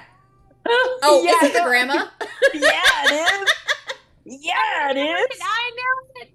Yeah, Um, so go ahead, go ahead. Lead us up to meeting her. Yeah. So Zach is uncomfortable and kind of trying to get out, but uh, Ethan sends a picture of Zach to his wife, and his wife like, "He's cute. Invite him to dinner. My mom's coming over." And Zach's like, "Oh my god, okay, I guess." And so he gives Grace Jones her offering, but she doesn't want him going back to see Ethan.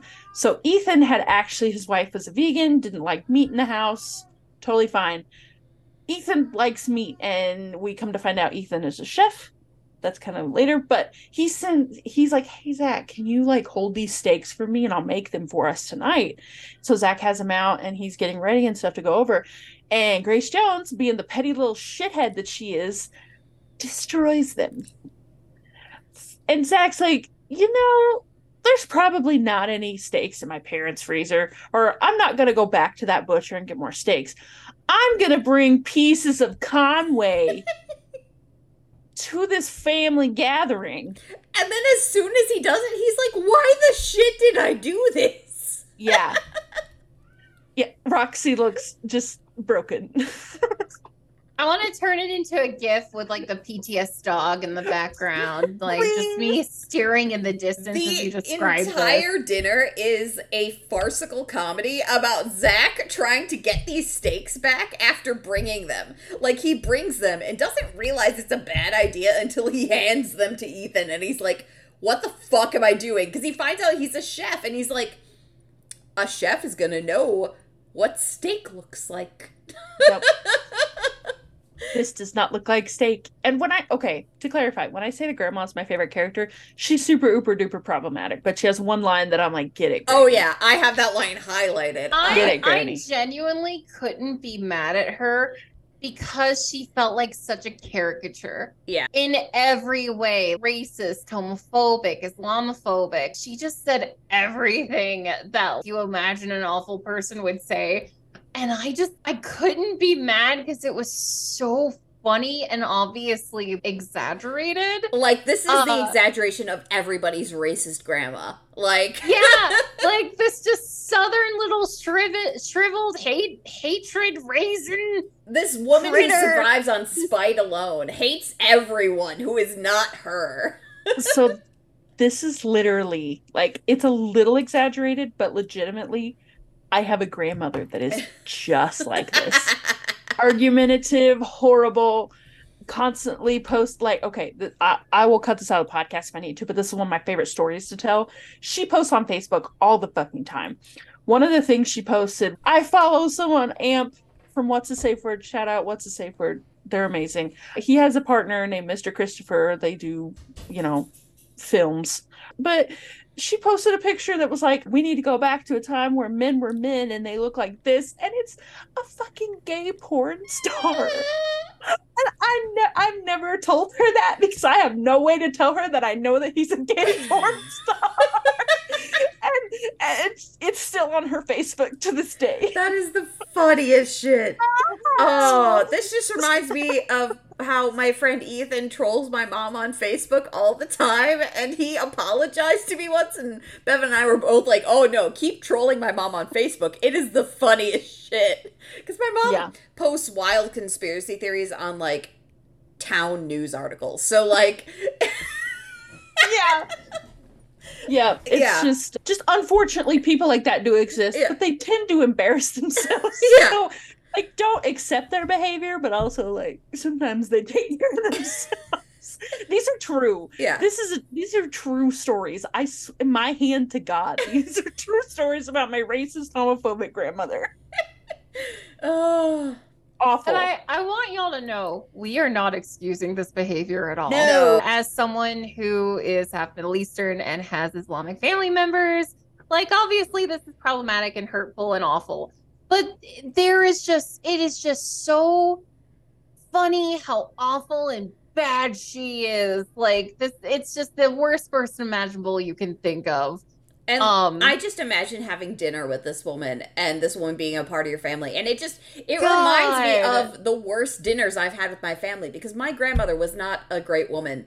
She wasn't quite this bad, but she was like on the edge. She would say things and you'd be like, No, th- this grandmother of mine, I'll stop telling grandma stories, but we went to Denny's once on a road trip, and the waitress, when we were checking out, was like, well, How was everything? And my grandma looks her dead in the face and goes, I've had better.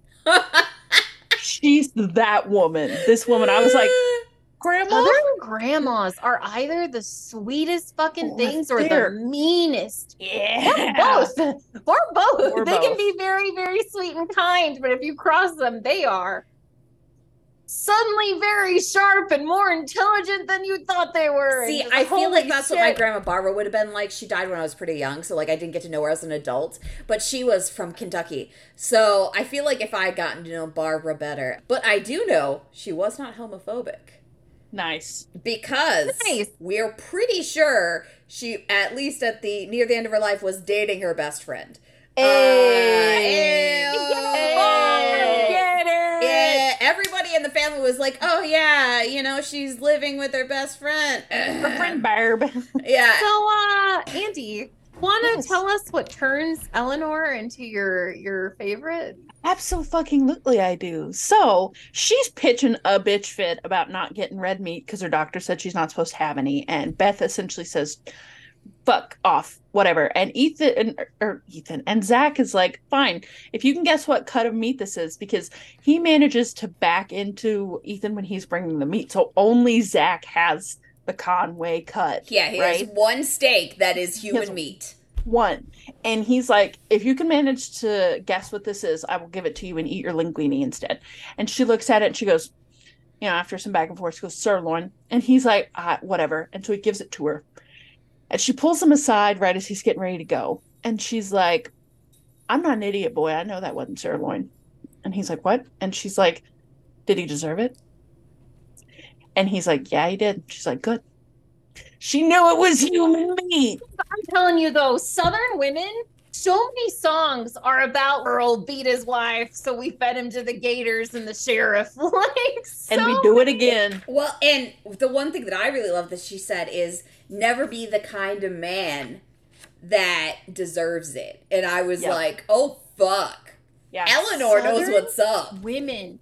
I don't know what it is, but like there's always a story Yeah. of like someone who did something wrong to his wife and the law wasn't going to help, so the family did. And just Yeah, like And I you have just a don't feeling talk about it. that Eleanor's husband died. Uh Yeah. Yeah. Or uh, it was Eleanor, right? I think so. Yeah. Eleanor's husband died under mysterious circumstances. And you just don't talk about it. don't That's the thing in it. the South. Yeah. You just don't talk El- about it. Eleanor is a piece of shit, but I ain't saying nothing. Mm-mm. Bitches get stitches, bitch. Mhm. he had it coming. yeah, he had it coming. absolutely. Cool, I'll drink to that. So she's a terrible person, but fuck horrible men. Fuck horrible men. And women. Mm-hmm. Some women Fuck deserve horrible to, people. you know. Yeah. Randy, did you freeze? We lost her. She got sent to the bayou. The Gators are gonna get her. But yes, I I'm going to be a, a bit of a, a a cruel mistress here. We are. I'm going to keep us moving. Yes, yes. Keep us Well, I think Yes. we only have. I think we only have one more chapter. Yeah, we just got think we let Felix. Felix left, which is where shit gets fucked. Yeah, Oh. yeah. We are we are closing in on the end because after Ethan is Felix. Um, Last chance to check the content warnings for Eldritch Horror. yeah, it's about to get fucking real, folks. You think you're prepared? You're not. You're not. And I love Eldritch horror, and I was just like, "What the fuck?" Yeah. So Cascade comes to see Zach, and they're supposed to have a night in. However, Zach has one of his weird fucking visions about orgies and pe- cats eating people, and you know, as mentioned earlier. And this one, Grace Jones is becoming a big lioness, and she's very strong and powerful, and it's very scary but also erotic. And all of this happens while he's awake. Like he is not sleeping. Everything else has been a dream thus far. And Cascade is there, and apparently he has to bear hug Zach, bring him to his bedroom, and lay him down. And he does wait. He waits for Zach to wake up. He puts Grace Jones in the basement because she was attacking him because she does not like him. And he waits for Zach to wake up. So, like, you know, points to him. He could have just been like, fuck it, I'm out of here, but he didn't. At least You did the bare minimum. he did the bare minimum. He stuck around while someone was hallucinating. Zach wakes up and doesn't really know what happened.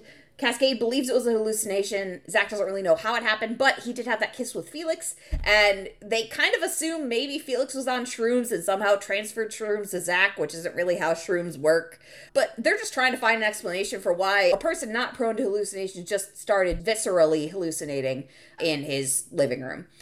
And so, after Zach wakes up, oh, I'm trying to remember the next thing that happens directly. Like, does, like, Cascade just leave? Like, does he go? Yeah. Yeah. He just Well. Grace Oh! Jones. His Yeah. parents call. His Yeah, parents call. yeah. Okay. Yes. Yeah. So Zach's parents call, and we find out that his parents are coming back early from their zealotrous Christian retreat because his dad was caught soliciting a sex worker. Just hands. Roxy, you seem so concerned. And so his mom had to bail his dad out of jail, is in complete denial that that actually happened. It almost 100% certainly did. It's never stated the gender of that sex worker, but you know, who knows? Either way, it was a very pious man doing considered unpious things. Unheard of. Unheard of, blasphemous. Never, never, never. This is my surprise face. It's so surprised. It's a very straight face. This is the straightest thing about me besides my marriage. God damn it.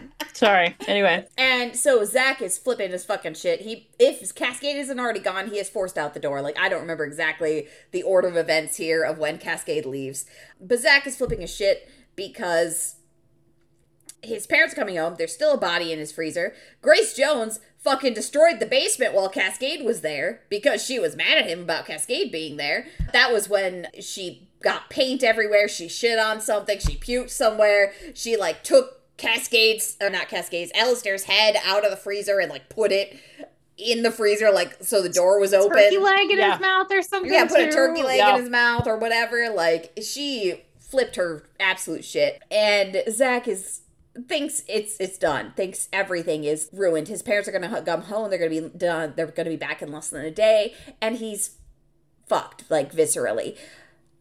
How does I? I don't quite remember. How does Felix show up?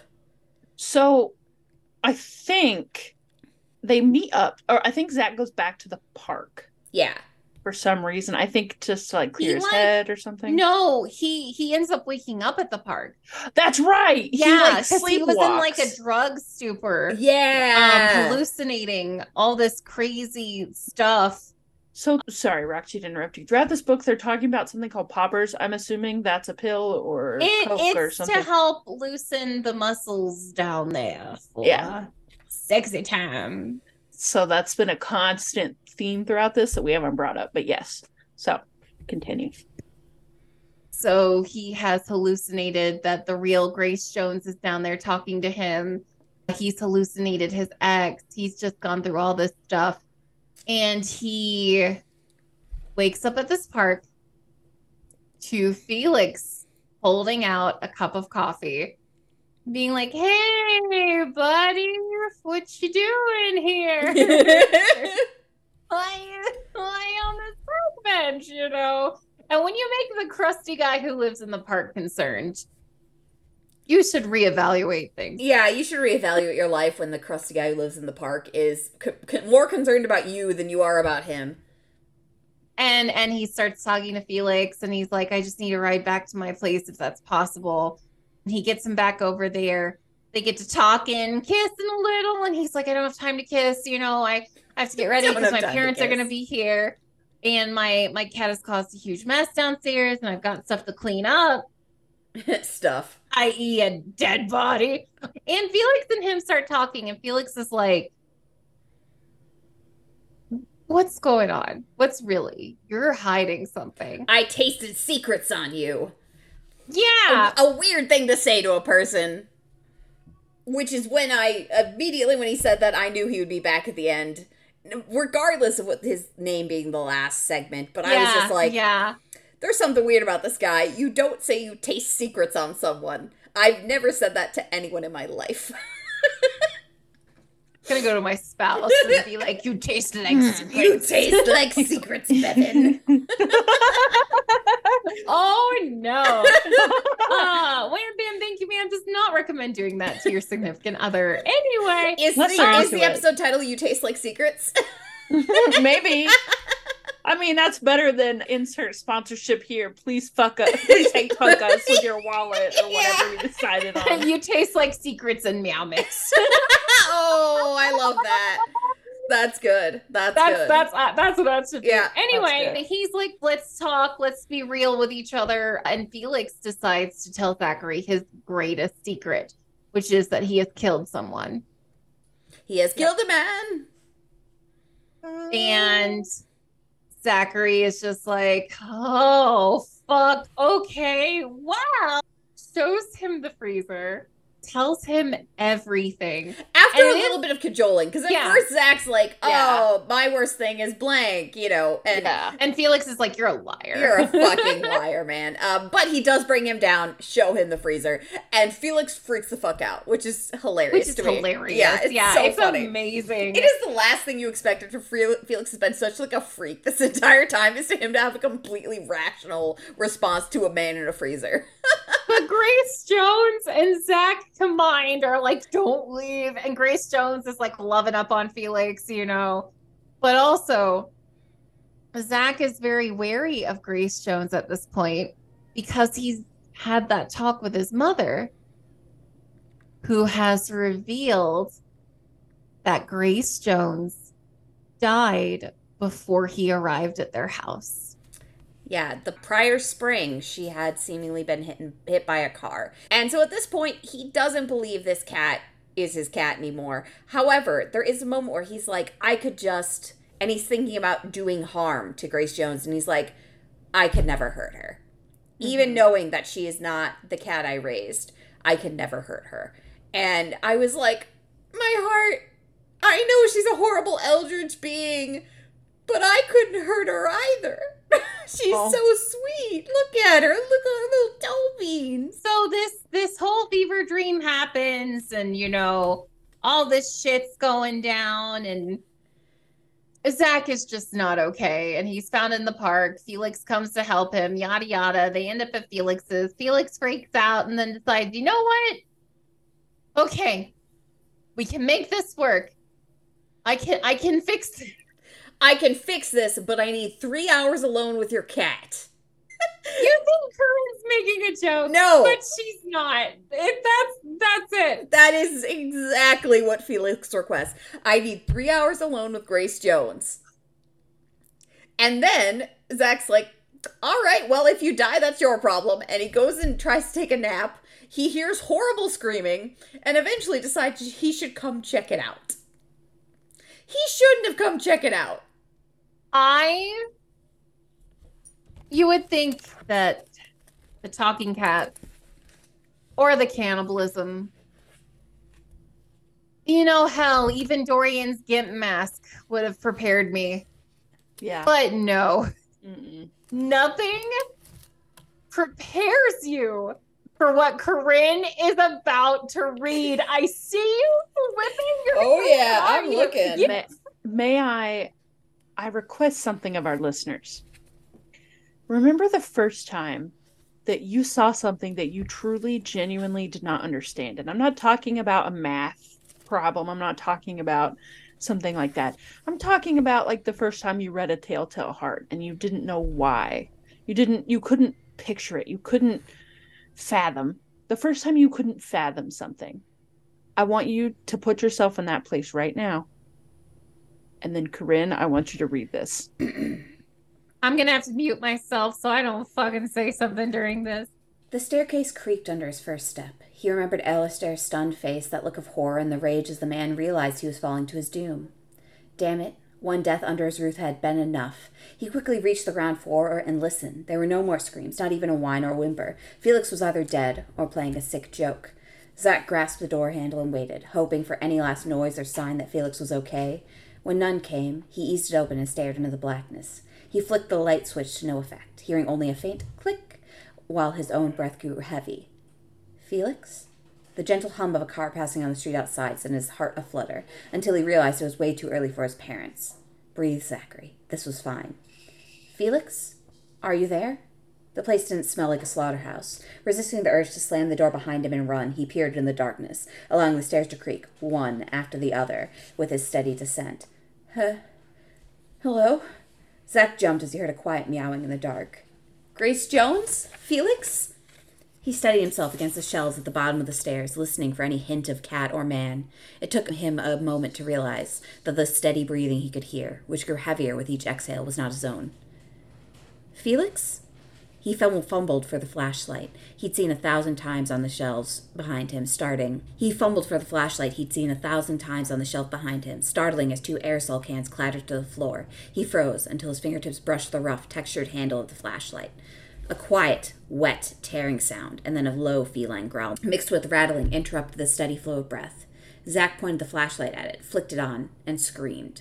A great shriek, something between the hissing of an enormous cat and the scream of a man he'd heard before, swallowed his own cries as he stumbled backwards, trying to get away from the mess of flesh and bloody bone that writhed in the sudden light. He recognized Felix's delicate features in the face that had hissed at him until it split in two with a gnashing maw of sharp, bloodied teeth. A frozen blue shape, barely recognizable as Conway's face, pushed through a tear in the fleshy mass, only for the skeletal head to dive on it, forcing its tongue through Conway's lips, death kissing death, caught in the beam of Zach's flashlight. His foot landed on one of the fallen cans and went out from under him.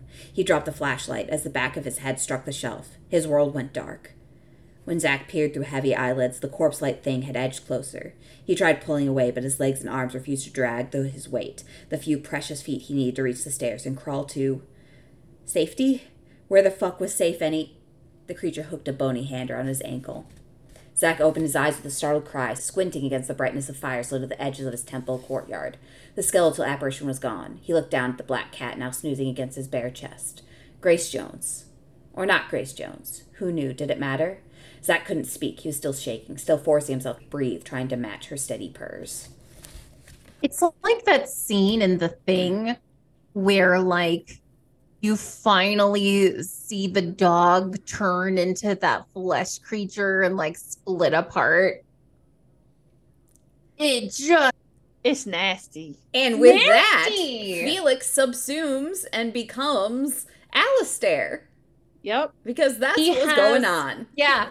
He he has Alistair's appearance, except he has his old eyes. Felix still has his blue eyes. Yeah. And Zach at one point asks about his old body, his old appearance. And it is heavily implied that that was the man that Felix had killed and that he was not a good man. And so he was glad to be rid of that body. So Felix, this entire time, has been some kind of fucking shapeshifter. Yeah. Who could just take a dead body and make it his own. And that's just a thing he can do. Unfortunate. This, This is why entire you don't time. whistle. This is why you don't whistle in the woods at night, kids. There's shit out there. I don't care what people say. This is why you don't go to God. the park. Yeah. That's why you don't leave your house. This is why you don't ride on Wait, Vespas. Wait, okay, no, wait, no, wait. We we may be taking it too far. Hold on. Time time out. Was the Vespa too far? Are we allowed to ride on was. Vespas? Some It was the Vespas are okay yeah. and fuel efficient. All right, Yeah, listen. that's fair. But yeah, so that I'm sure the ma'ams had a very similar like what the fuck yeah. as I did. Yeah, that was a very what the fuck moment. And then it's just he he he, he goes and the thing that stuck with me is he starts looking for Felix's face as like a Halloween mask on the floor. Yeah.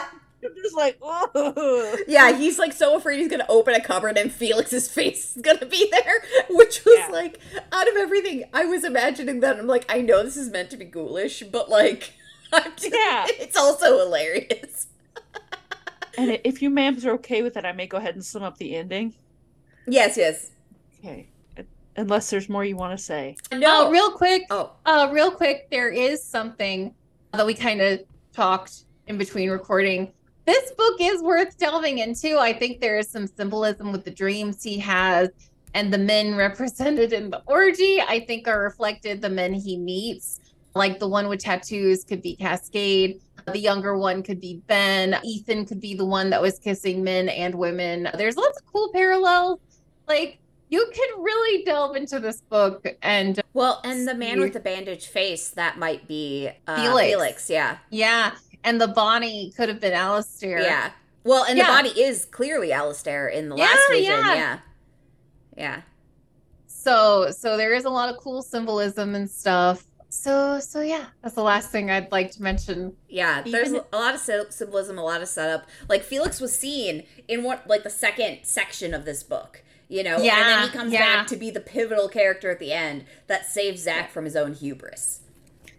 Even though we have spoiled the book for you, it still might be worth a read if this is I think so. into.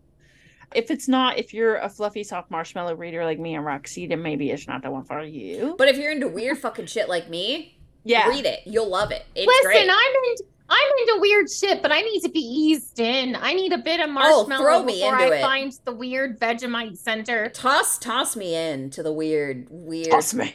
Toss me. Sorry. Corinne wants to be taught. Toss me. Promise. Yeah, it it I really enjoyed this book, but some of some of the ending, Andy, then we can wax nostalgic. Yeah. So essentially, Felix now Alistair, Fa- Fallister, Fallister is like, "Hey, I'm taking this and we're leaving."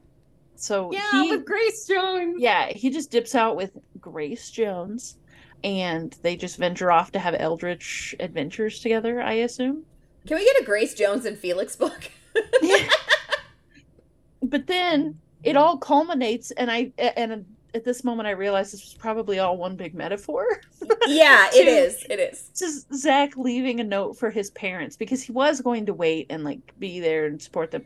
But he essentially leaves this very well put note that's like, hey, I don't want to be around you guys. You don't even know who I am and I don't know who you are and I want I want to be around you, but we're not in a place that we can handle being around each other.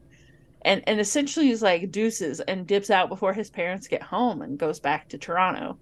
And I, I it was at that moment I'm like I had to read about a man eating another man just from one big gay allegory and coming out to your parents.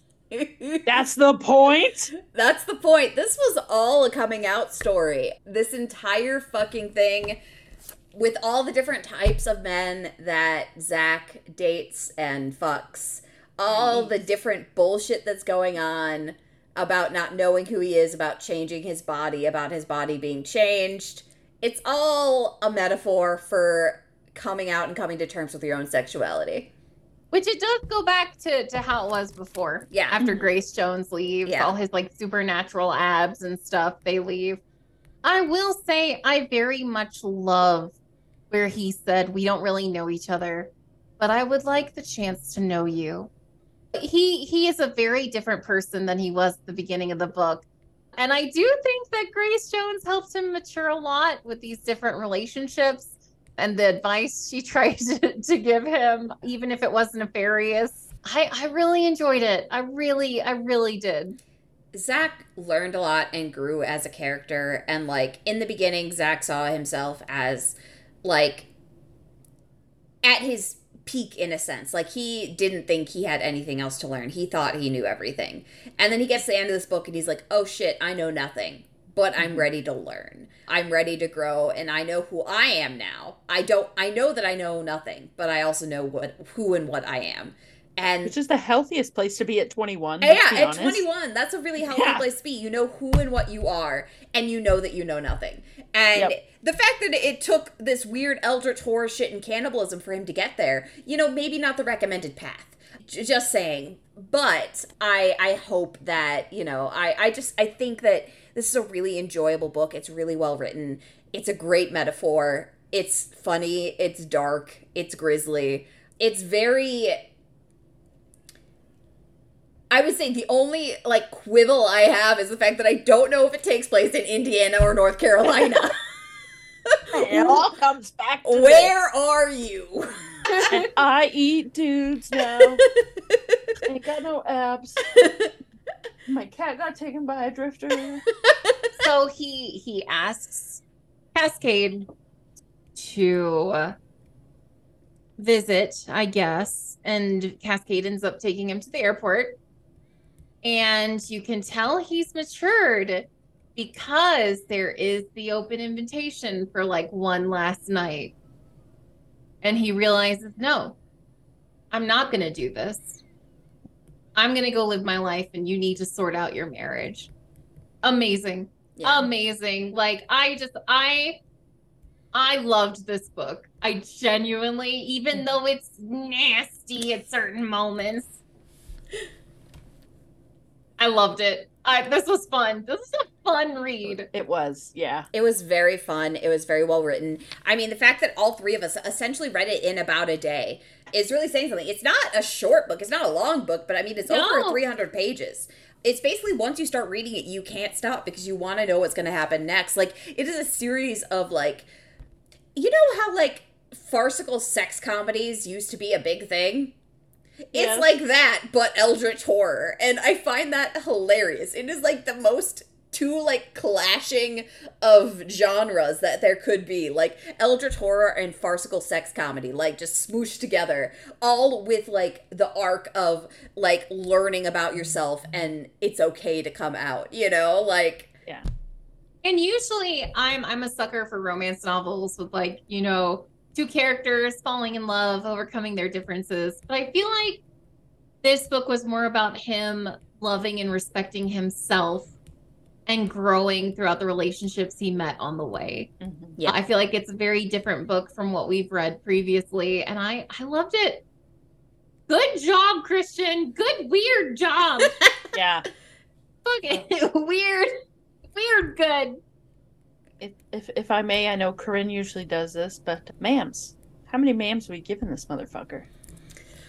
Oh, personally, I'm giving a five out of five, ma'ams. I enjoyed the hell out of this. I thought it was weird. I thought it was fun, and I love weird, fun shit. It was well written, and besides the fact that I don't know what state it's in, I really don't have any quibbles. That's me.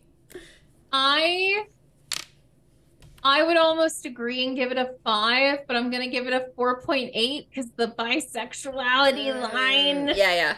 Oh, I didn't like it. But then again, it could be Zachary just being dumb. I feel like Uh, it's Zachary personally, which is why I'm sticking with a five. Because Zach, Zach, we know is a dumbass, but That's true. That's true. That's my only thing. That's my only thing because this this was genuinely fun.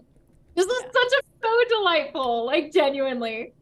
So I'm, I'm going to clarify my rating before I even give it because it's a good book.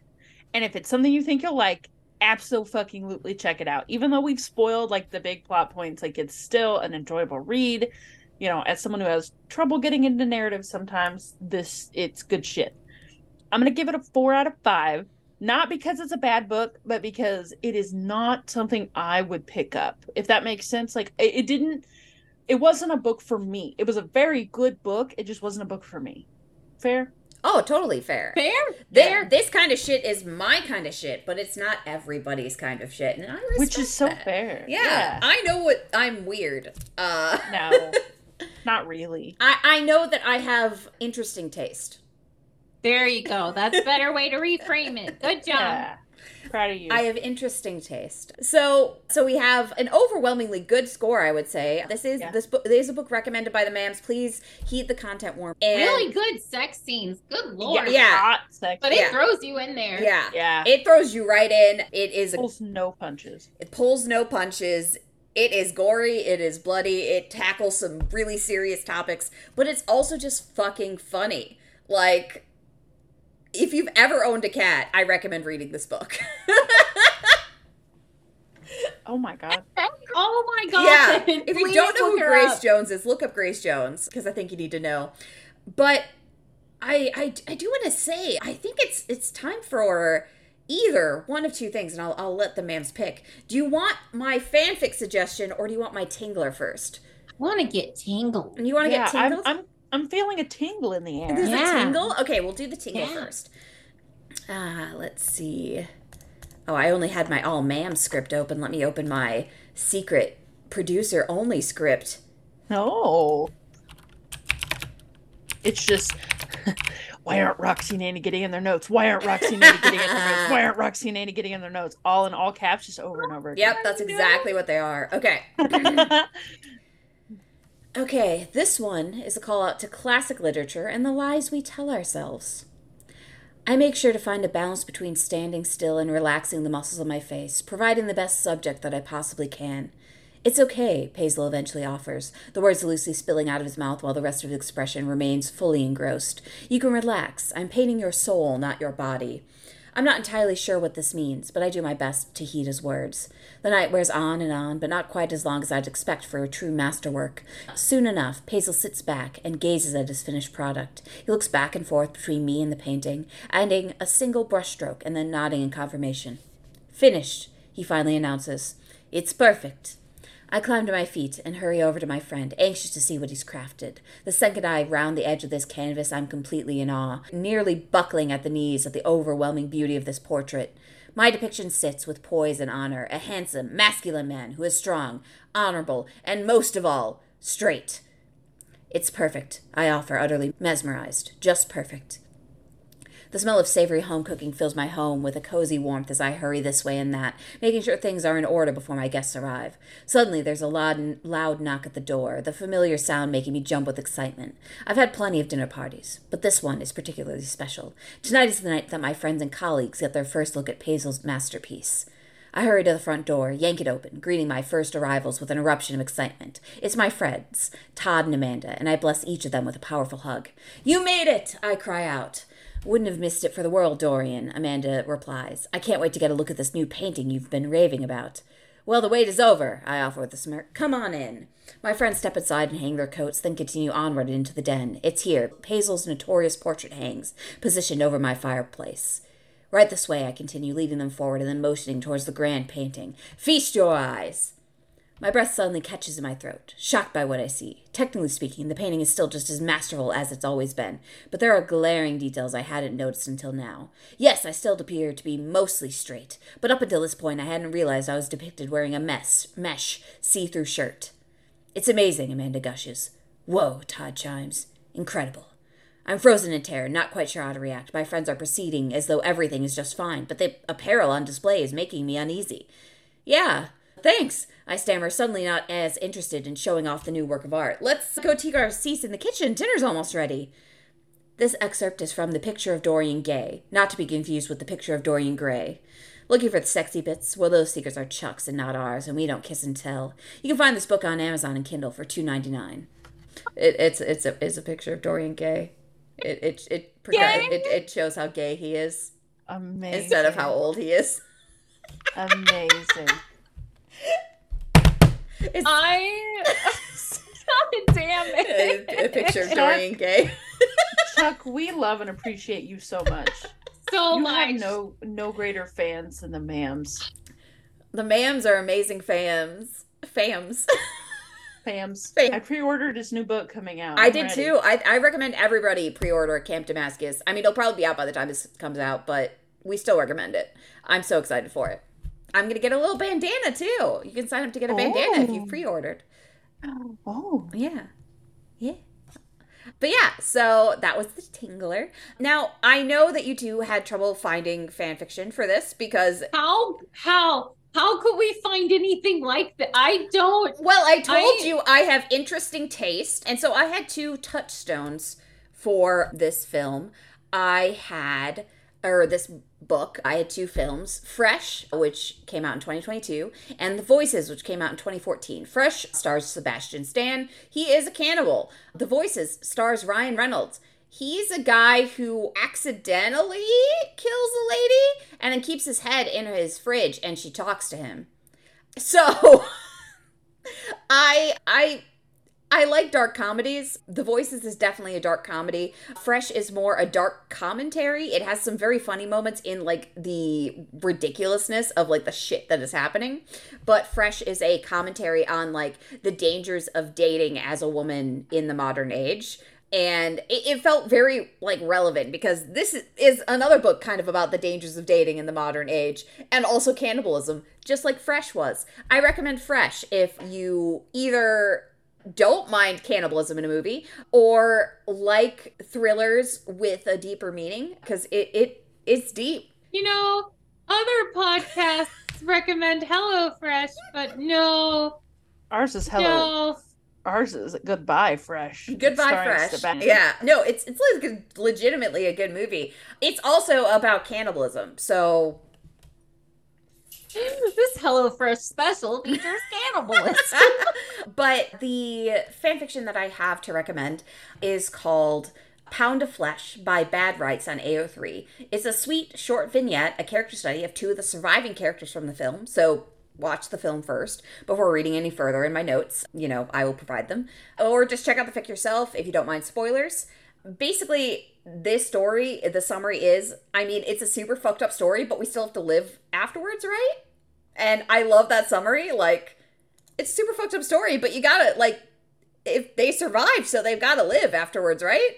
And it it's actually just like a sweet and humorous little vignette into the lives of two of the characters who this author has decided end up together at the end. Two of the like would-be victims who instead persevere, survive, and end up together. And it's just it's very sweet. It's very cute. It it's also, you know, there's jokes about cannibalism because they're both victims of cannibalism. So, you know, they're gonna joke about it. Because how else do you deal with horrible trauma but through laughter? But yeah, Therapy. Oh, probably therapy. You might recommend. I mean, hor- the horrible laughter is cheaper, though. To be fair. the look I just got, listeners. Basically, if this book sounded interesting to you, also check out Fresh. It's really good. Great movie. And then if you liked Fresh, check out this fic because it's really cute. It's funny and it gives these gals a happy ending after everything they went through, just like Zach got a happy ending after everything he went through. You know, just because there's cannibalism doesn't mean everybody's unhappy in the end, is all I'm saying. You can have cannibalism in something and it still has a good ending where everybody, not everybody, some people are fine and living their lives. But I do want to say I don't recommend cannibalism in your actual life because it's not going to turn out well for you, just like in general. It's only really recommended in cases of survivor scenarios, but even then, you still can get prosecuted. Just saying. Stop. Andy's having a crisis down there. Look at what you made it. I have had a hard enough time tonight.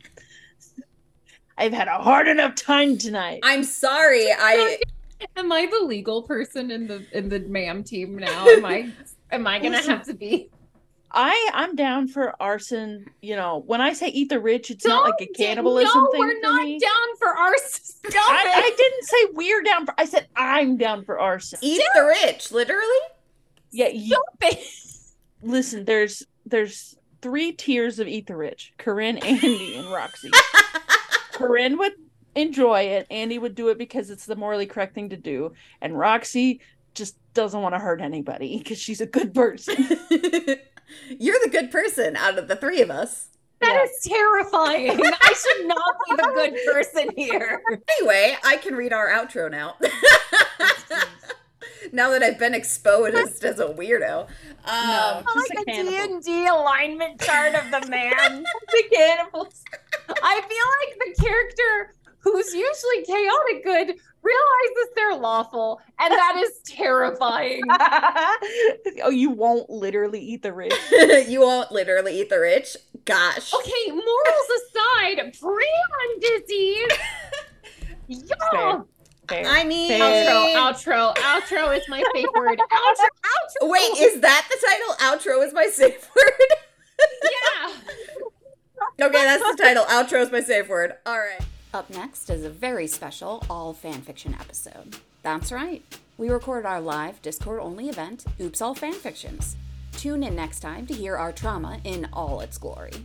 Looking for hot content and even hotter vibes? Check out our Patreon. You can find it linked on our Twitter, WBTYMPod.